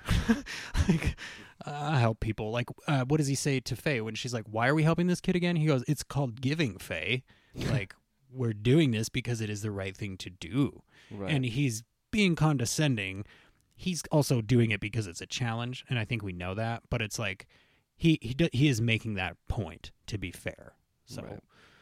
uh, anything else you feel like we skipped, Ricky, before we get to Josh? Sorry, Josh. oh no, you're good. Uh, I don't think we mentioned how uh, Andy and Spike are drawn the exact same. They're almost doppelgangers or twins of each other, But which really leads a little bit extra to their rivalry. Mm-hmm. There, this is not really connected to anything. There was also a shot from behind Andy where, because he was wearing chaps, it looked like he was wearing real short shorts. like, for a second, I was like, "Whoa, did his pants get blown off?" And they're gonna have him be like in like full on hot pants for the next five minutes of this fight. But, um, yes, you're right. It really helps with that um that split ego that like you can see why people would have trouble separating the legend of these two very cool bounty hunters, right? Who Mhm. are both professional cowboys, and then you hear that, and then you see a guy with a cowboy hat. Like it makes sense. And So yeah, it's dumb, dumb to bring your own theme music with you, but at least the whistle was cool. That tune was cool, and It, it we'll- reminded me very we'll much like that. of Kronk from Emperor's New Groove. Whenever does he whistle? He's singing his own theme music, oh, he and David Spade actually calls him out. Is, is he? Yeah, Is he singing his own theme music? Yeah, when he's sneaking around. That I yeah, I was like, he doesn't whistle. What are you talking about? I was super confused. Totally no, but he, he sings his own theme music, and I'm pretty sure that this guy was whistling like, because he, when he's coming up the elevator and that freaking on the horse, like the whistling is quiet and gets louder as the elevator gets closer. Like he is definitely an all-star whistler, Oh, yeah. and And at the last meeting, Yodeler, maybe. Yeah. and at the last meeting, some random civilian is walking ab- is walking by whistling, and Spike's like, "Oh, never mind." like, Yeah. I, w- I kind of would have liked that guy to get a gun pointed at him, like not shot, right? But they Spike could have put a gun in his face and then been like, "Oh, my bad," like, right, because he's done that before. It's in character. Like, right. Oh, that's just it's so funny. Makes me I liked it. Did you have any other notes that you think that we uh, jumped past there, Josh, before we get into our segments for the week? I just wanted to further Callie's point about the elevator scene. How when they're in that elevator, you can really tell why they have a rivalry. Um, and that was just another scene of uh, of the ego, the ego booster. That was you know, we didn't even get to that point where where Spike just punches him in the face. He punches the bounty hunter out of him. He punches him so hard that he quit. Yeah. like Well, and he put he, I, I, I think my favorite thing beyond have a good night, Rosie. moment. Thanks for joining us. Go oh Rosie, sleep. it's Rosie. midnight. Are you kidding me? Yes, please go to sleep. That is wonderful. We appreciate your presence more than we can possibly tell you. Yes. Wow, that's dedication, folks. I'm wow. Um, but yes, and then and then he has that um the moment where he goes, "That was some punch." After Spike hits the, was it a table or like just like the wall or the pillar or something?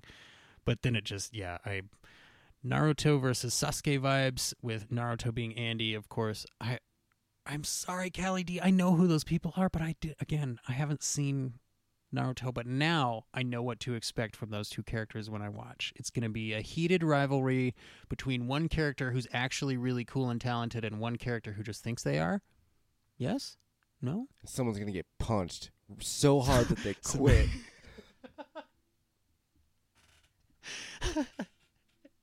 and he like I here's the thing.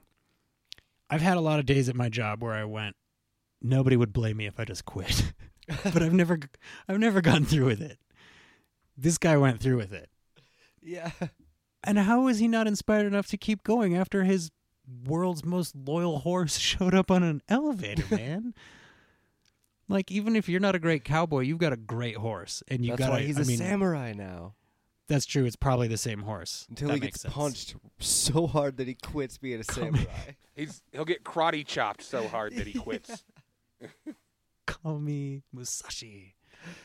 oh, so good. Now, and to to the other to the earlier point though of is he dumb? He had the same plan that Spike had. When they got it trapped in the elevator, Spike's like, "Yeah, don't worry about it. I reversed the code. Yeah. yeah, and he's, he's like, like, "Oh, I "Actually, I- reversed it." I did that too." And he's like, "Seriously?" So like, I, he he's not entirely useless, right? He's not hundred percent incompetent. The guy has some skill. That's the frustrating part for us narcissists because it's not like we're trying to sit here and go, "Look, this guy is useless." We're trying to go. He's not as good as you think he is, and I'm only speaking from experience, but I can't say it out loud because then I'll just sound narcissistic. So that's what's happening to Spike in this episode, and that's why his vindication is so complete at the end, and why he looked so ultimately relaxed in that last shot. To your point, could I mean I I'm gonna defend Spike all day, you guys, and if I can do it with with a little bit of completely agree. experience, I'm gonna do. it. I completely agree. There there are so many times in life where I get like validation for things and I just eat my bowl of son of a gun soup so smugly.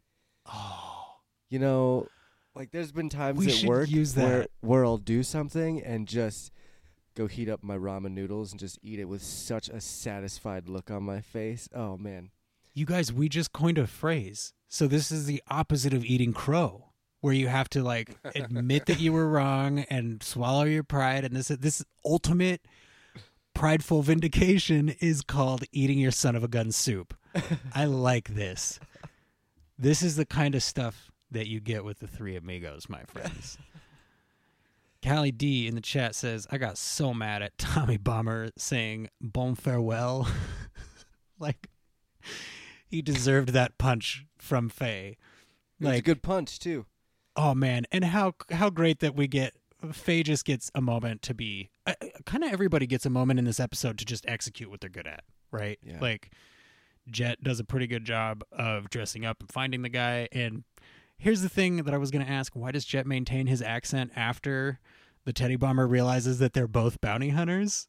He's like, "Oh, you're back and you're bounty hunters." Jet's like, "Yeah, baby, what's it to you? Why are you blowing all this stuff?" Like he stays in character. Why are you doing that, Jet? Like, I appreciate that you did it, but why are you doing that? He doesn't know you. You don't have to use a fake voice. Like Right.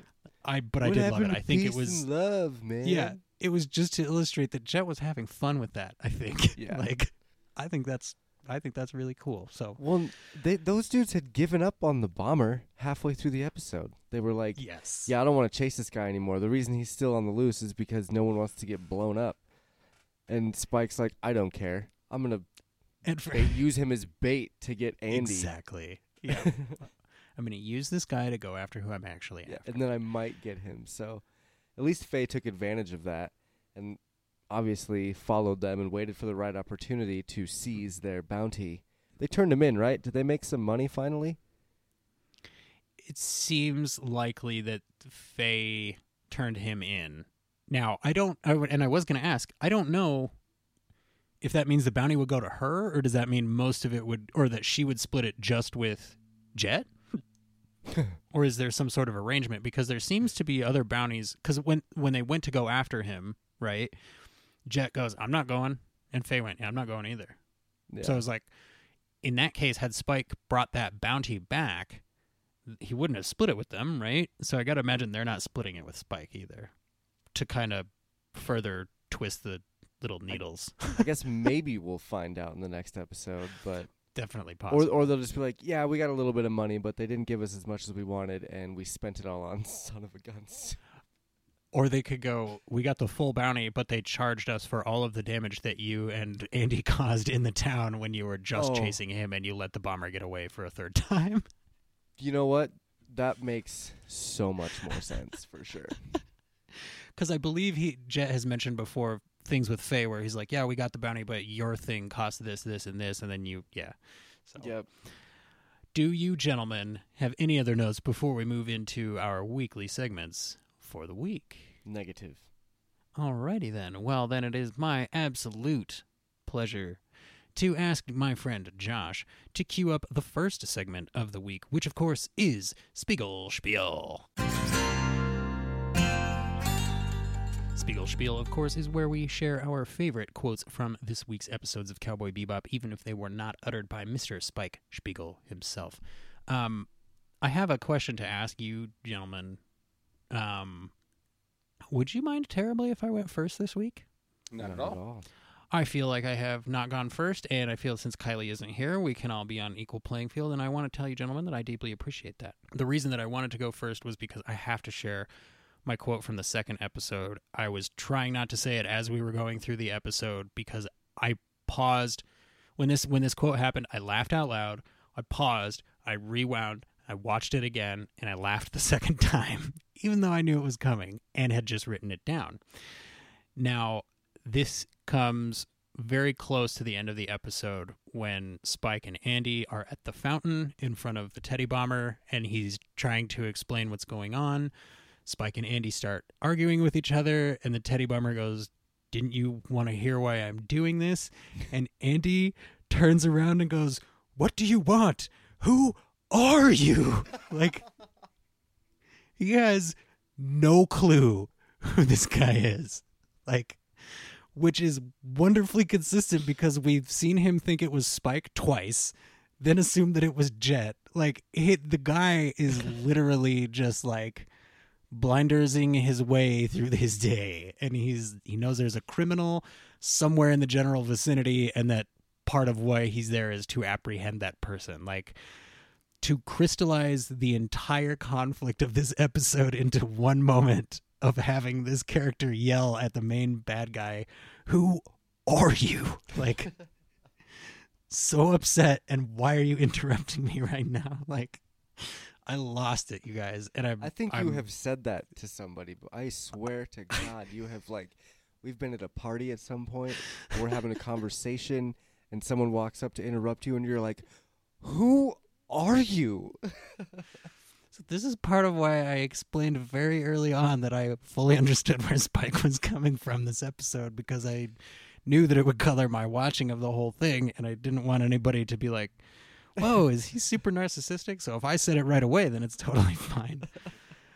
um my my my first pick, I guess, since that was my second pick, um I I I I wrote this down and I'm sure somebody else wrote this down and I, if I'm taking this pick, I apologize, but I literally never get to do that with you guys anymore. So, hot dog bun, not too young, is the first quote that I wrote down because the first thing I thought was, is that a some kind of like very dirty joke? And then I thought, Right. no, no, it's not. It's it's Ed. It's it rhymes, and that's why she said it.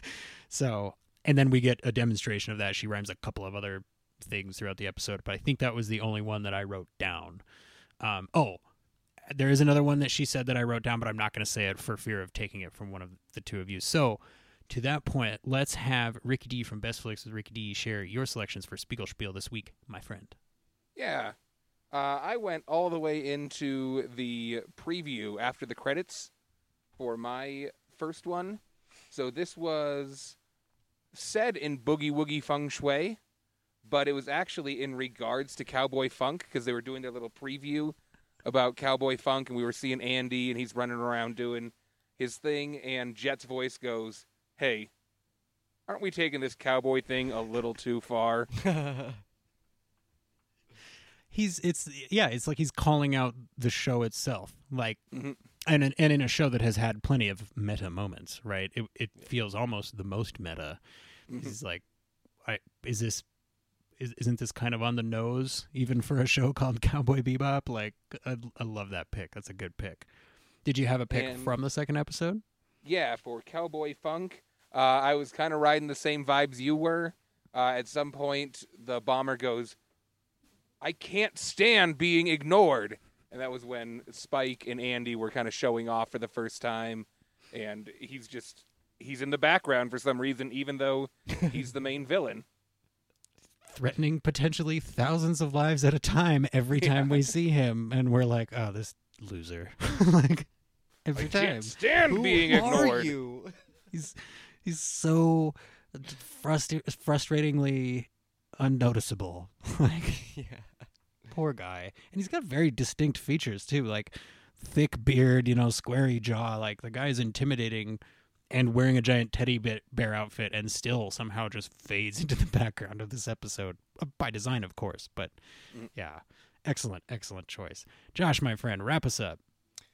Okay, so I wanted to let you know I do have a line from Kylie and I do have a shot from Kylie, Wonderful, um, and her ratings for these episodes. But perfect. you, Jesse, actually took her line in the Ooh. hot dog bun, not too young line from Ed.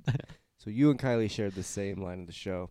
Um, mine from the first one was just at the at the end. There was like an epilogue. Uh, Jet was talking, and he at some point says, "Meifa went back to Mars, and the room became a smoking zone again." Yeah.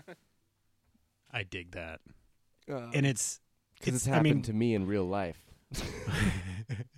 well, we knew, right? We knew that wasn't going to be permanent. I did really love the one shot we got of them standing outside smoking, but yeah. Um, and and he's like, I, I feel like that's kind of what I, one of the things I love about Jet is that he does have the presence of mind to be like, yeah, I know that I smoke here. That's why me telling that you you can't is a big deal. So stop. Like, Right. It was kind of a fatherly moment. Right. Yeah. Or a older brother moment, maybe. um, and then my second line from session 22 Cowboy Funk was when Spike is all proud of himself and talking crap about this guy that he just punched so hard he quit. Um, it was a rich boy hobby. He was on a different level, or should I say, out of his league with me. Yes. Just like so cocky about it. And I was like, yeah, yeah, that sounds like something you would say, Somebody Spike. I know. oh, I thought you were gonna say my name, but yeah. Um, so those are both very good supposed picks, to be and a I, recovering narcissist, not a functioning one. I've been called both, so I'm having a small identity crisis. If you missed Um, it, he was called that in our Q and A of PodCon, uh, part two, which was just uploaded this last week. Shameless. Definitely go check out the Twist My Arm podcast feed. You can find part one and part two of hashtag TMA PodCon 21. Shameless Now- promotion. I believe we, sh- we should get a drop for that. Um, I believe that means that we are ready to move into our second weekly segment, which, of course, is Shot of the Show. Shot of the Show, as you know, is where we share our favorite visual moments from this week's episodes, those moments that impacted us just a little more meaningfully than the rest. And because that felt weird and I don't ever want to do it again, let's have Ricky go first for Shot of the Show. It felt dirty. Didn't like it. Yeah, for Boogie Woogie Feng Shui, I'm going in at 13 minutes 51 seconds. Bringing it up right. It is the moment. There we go.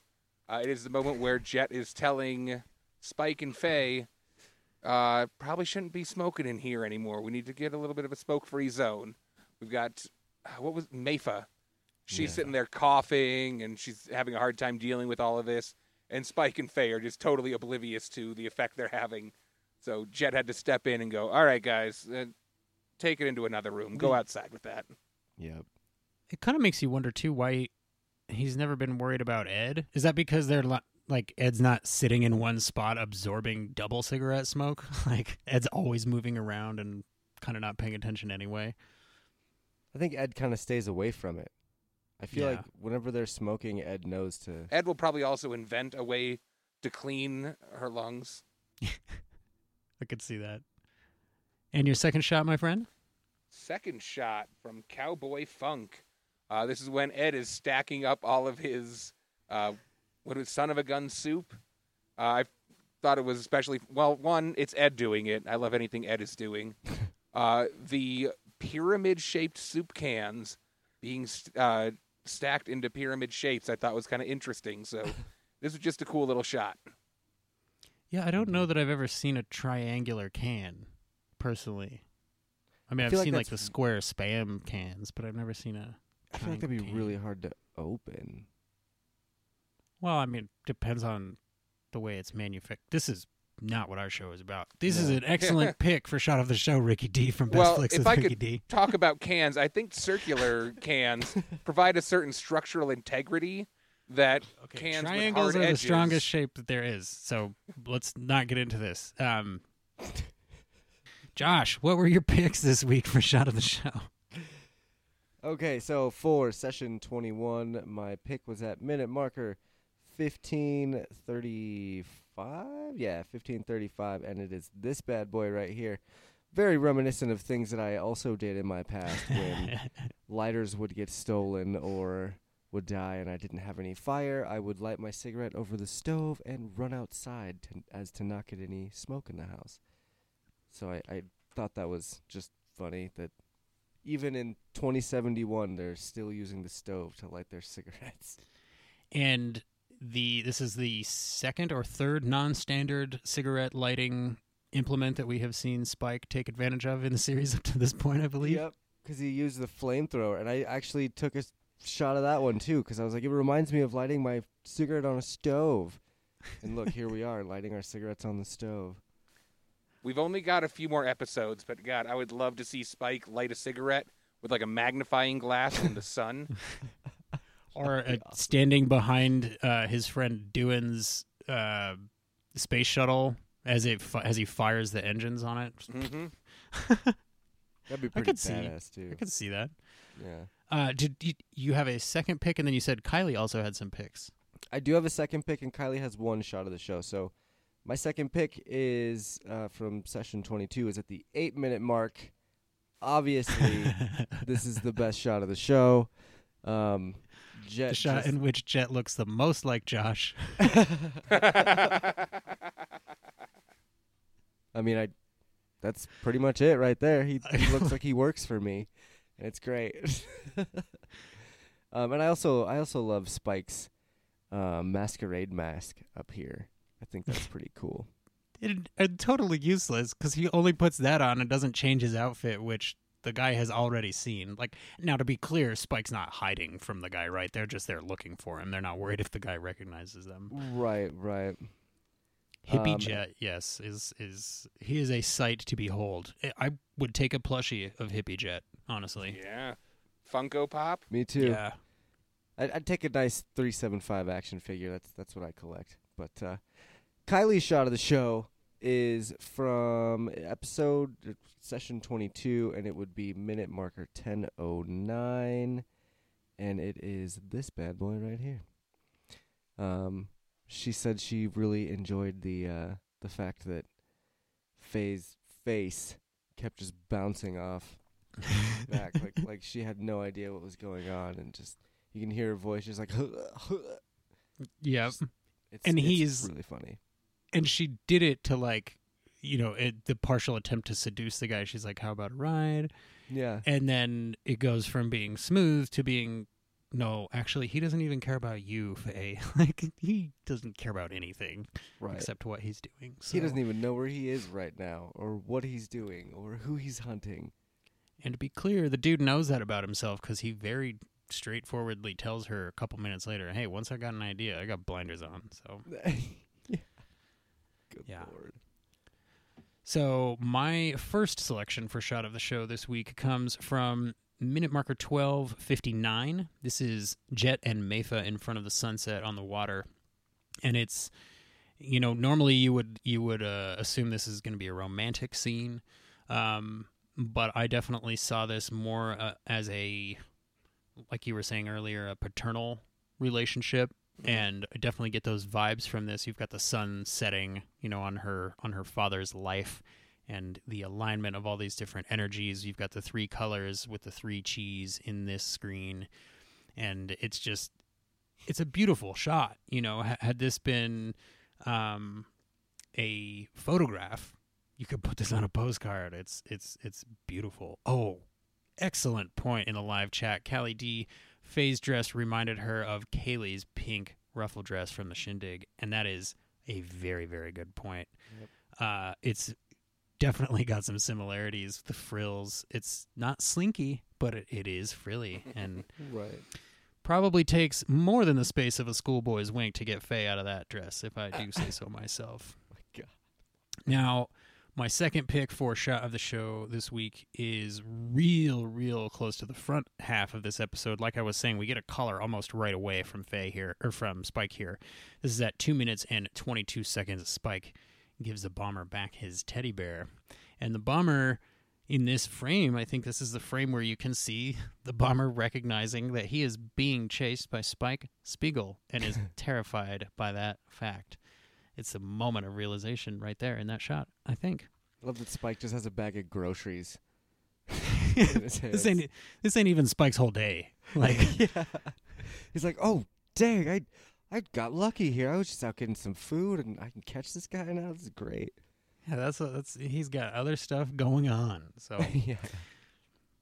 All right, guys, I think that means that it is time for us to rate this week's pair of episodes. So, Josh, let's start with you so that I can also get Kylie's ratings from you, and then we'll go Ricky D, and then I'll go last.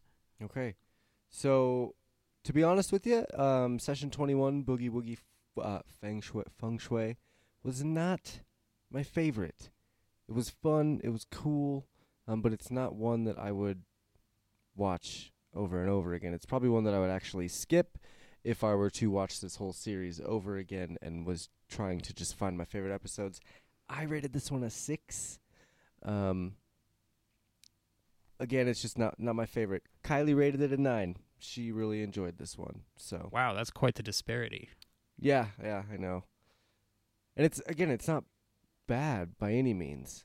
Um, it Oh, had, no, it it's had certainly- It's just not story and stuff, rewatchable. but yeah, Well, and if, if it, and that's was kind of the point though is like if it doesn't um, hit you as hard, then that's why we have the ratings. Like that's sort of the Yeah. point. So and I'm not I'm not a cold-hearted bee. Okay, obviously, GDB.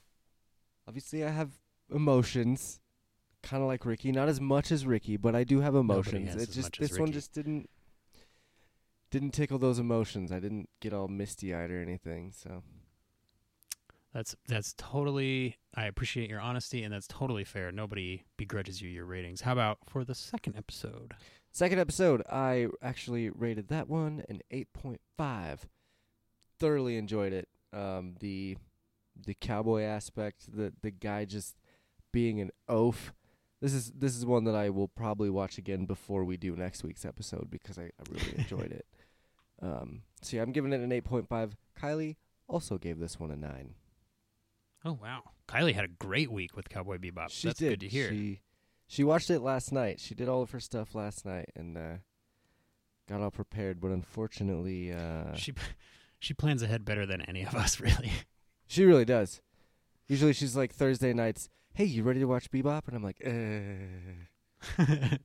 I got a thing I gotta do. I'll, f- I'll forget. Or, yeah. You make an anime noise when she asks you. Is that what we heard? That's what I heard.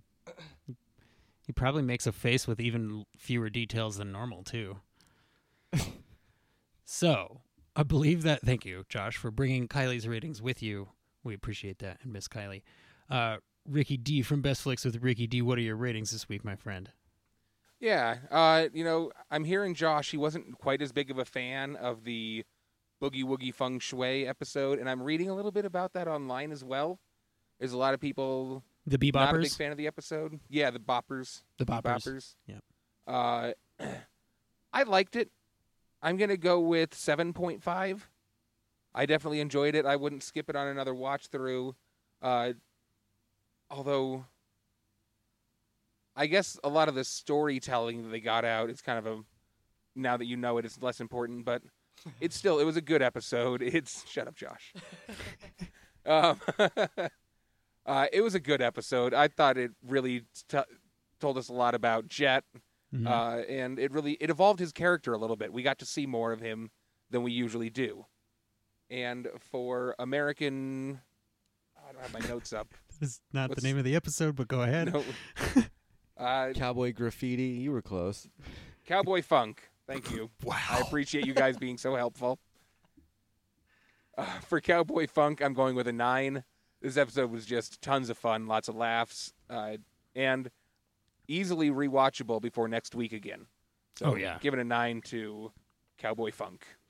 I I I really agree with you 100% there. So my rating for the first episode, uh, I am going to go with a, a 7 as well. Um I I do really like the second half of the episode. I love the crazy hard turn into the sci-fi references and like you know mile a minute just crazy techno babble of made up sci-fi stuff and then that high emotional scene between the portal.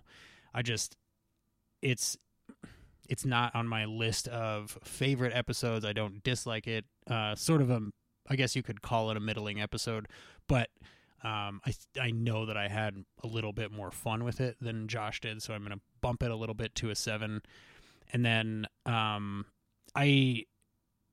I don't know for, uh, for for the second episode. I'm I'm just gonna give it a ten because I rate purely on my emotions and how much fun I have, which with each episode.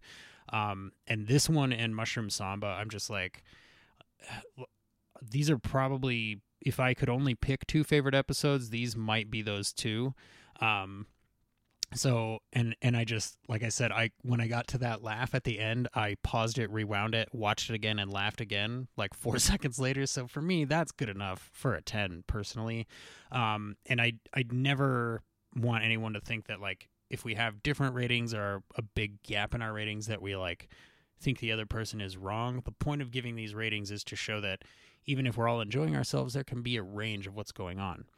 So, um, Josh, if you wouldn't mind, give me a little preview as to what is coming to the Twist My Arm podcast in the next couple of weeks while I do some math.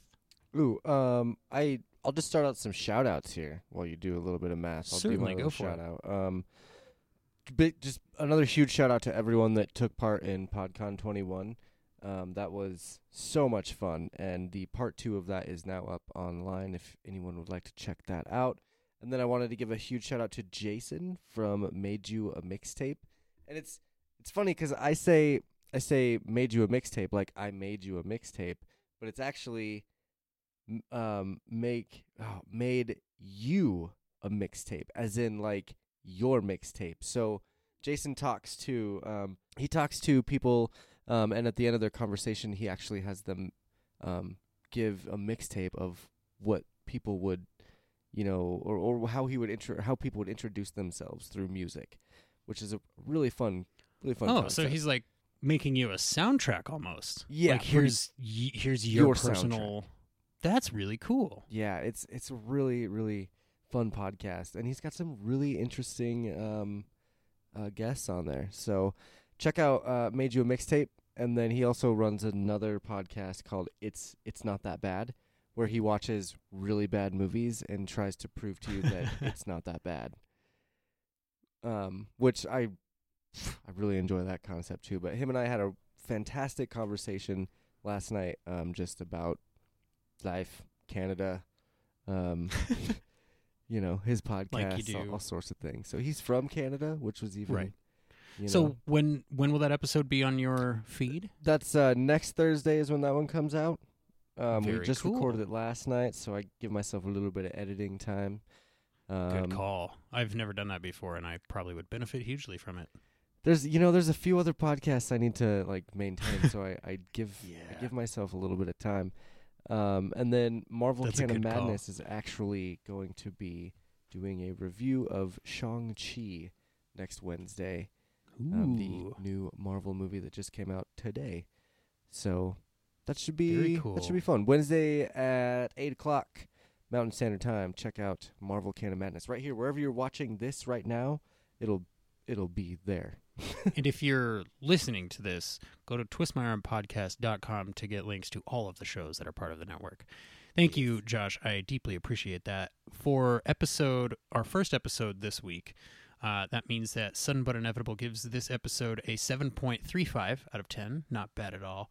For Cowboy Funk, however, the Sudden But Inevitable Rebop gives it a 9.125 out of 10. I like the sound of that big Mhm. time.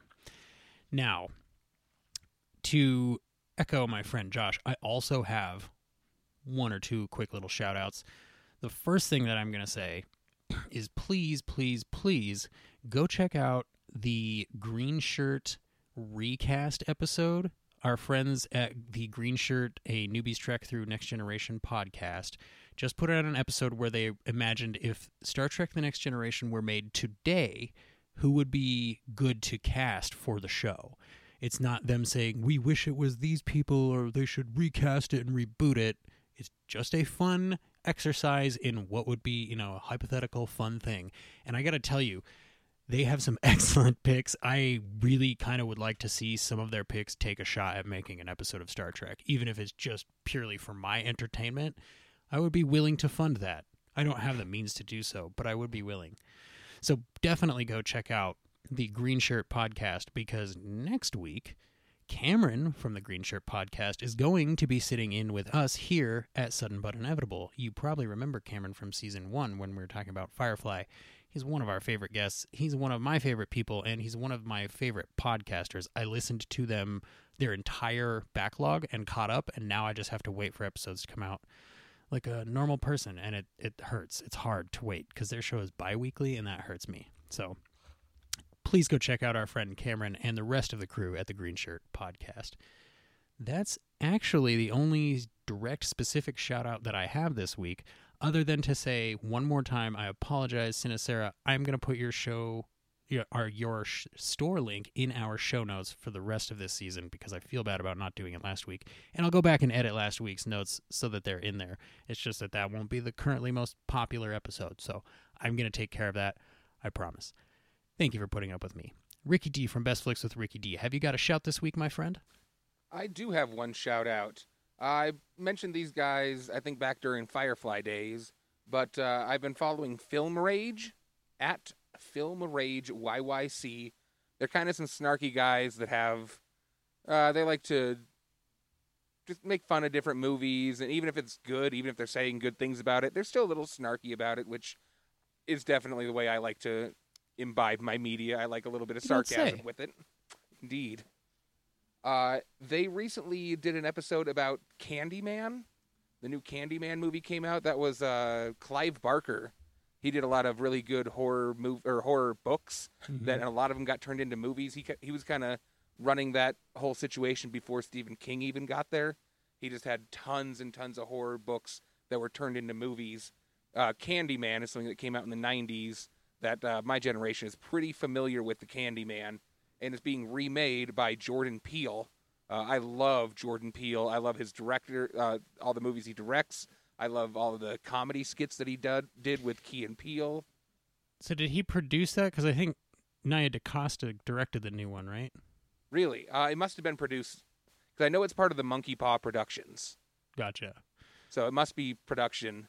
Uh, but still, Yeah. I think it's going to be a great movie. I'm not back to going to theaters yet.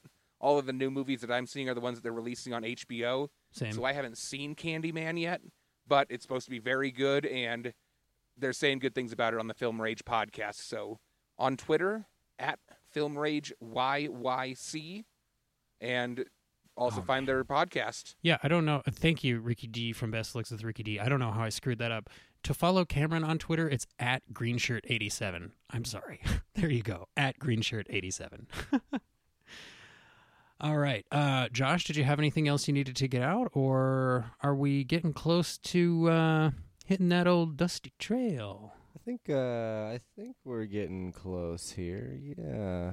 You know? All right. Well, then let's take this opportunity to say one big, final, gorgeous thank you to everybody in the live chat Callie D, uh, Rosie, Valerie, Phil, you wonderful folks. You, you just, we have so much fun with you guys. And I can't, I, I'm never going to get over how cool it is for us to know that when we hit go live on a show, there are people there ready to watch that.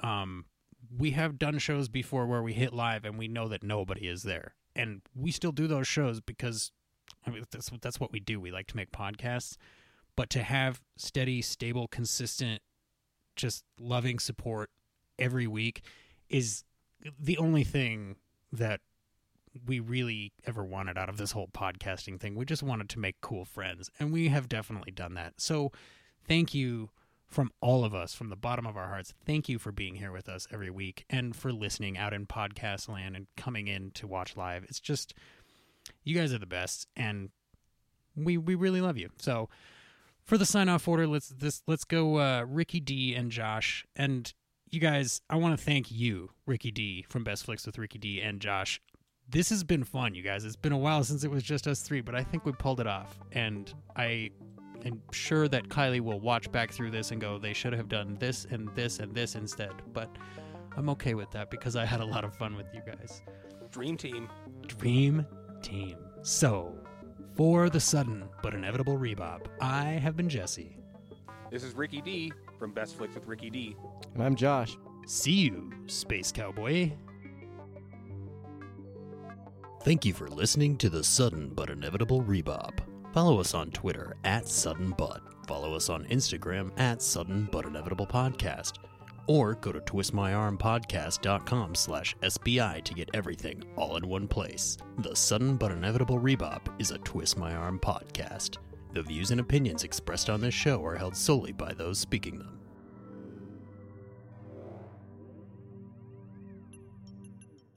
It was he who asked who wants to get funky.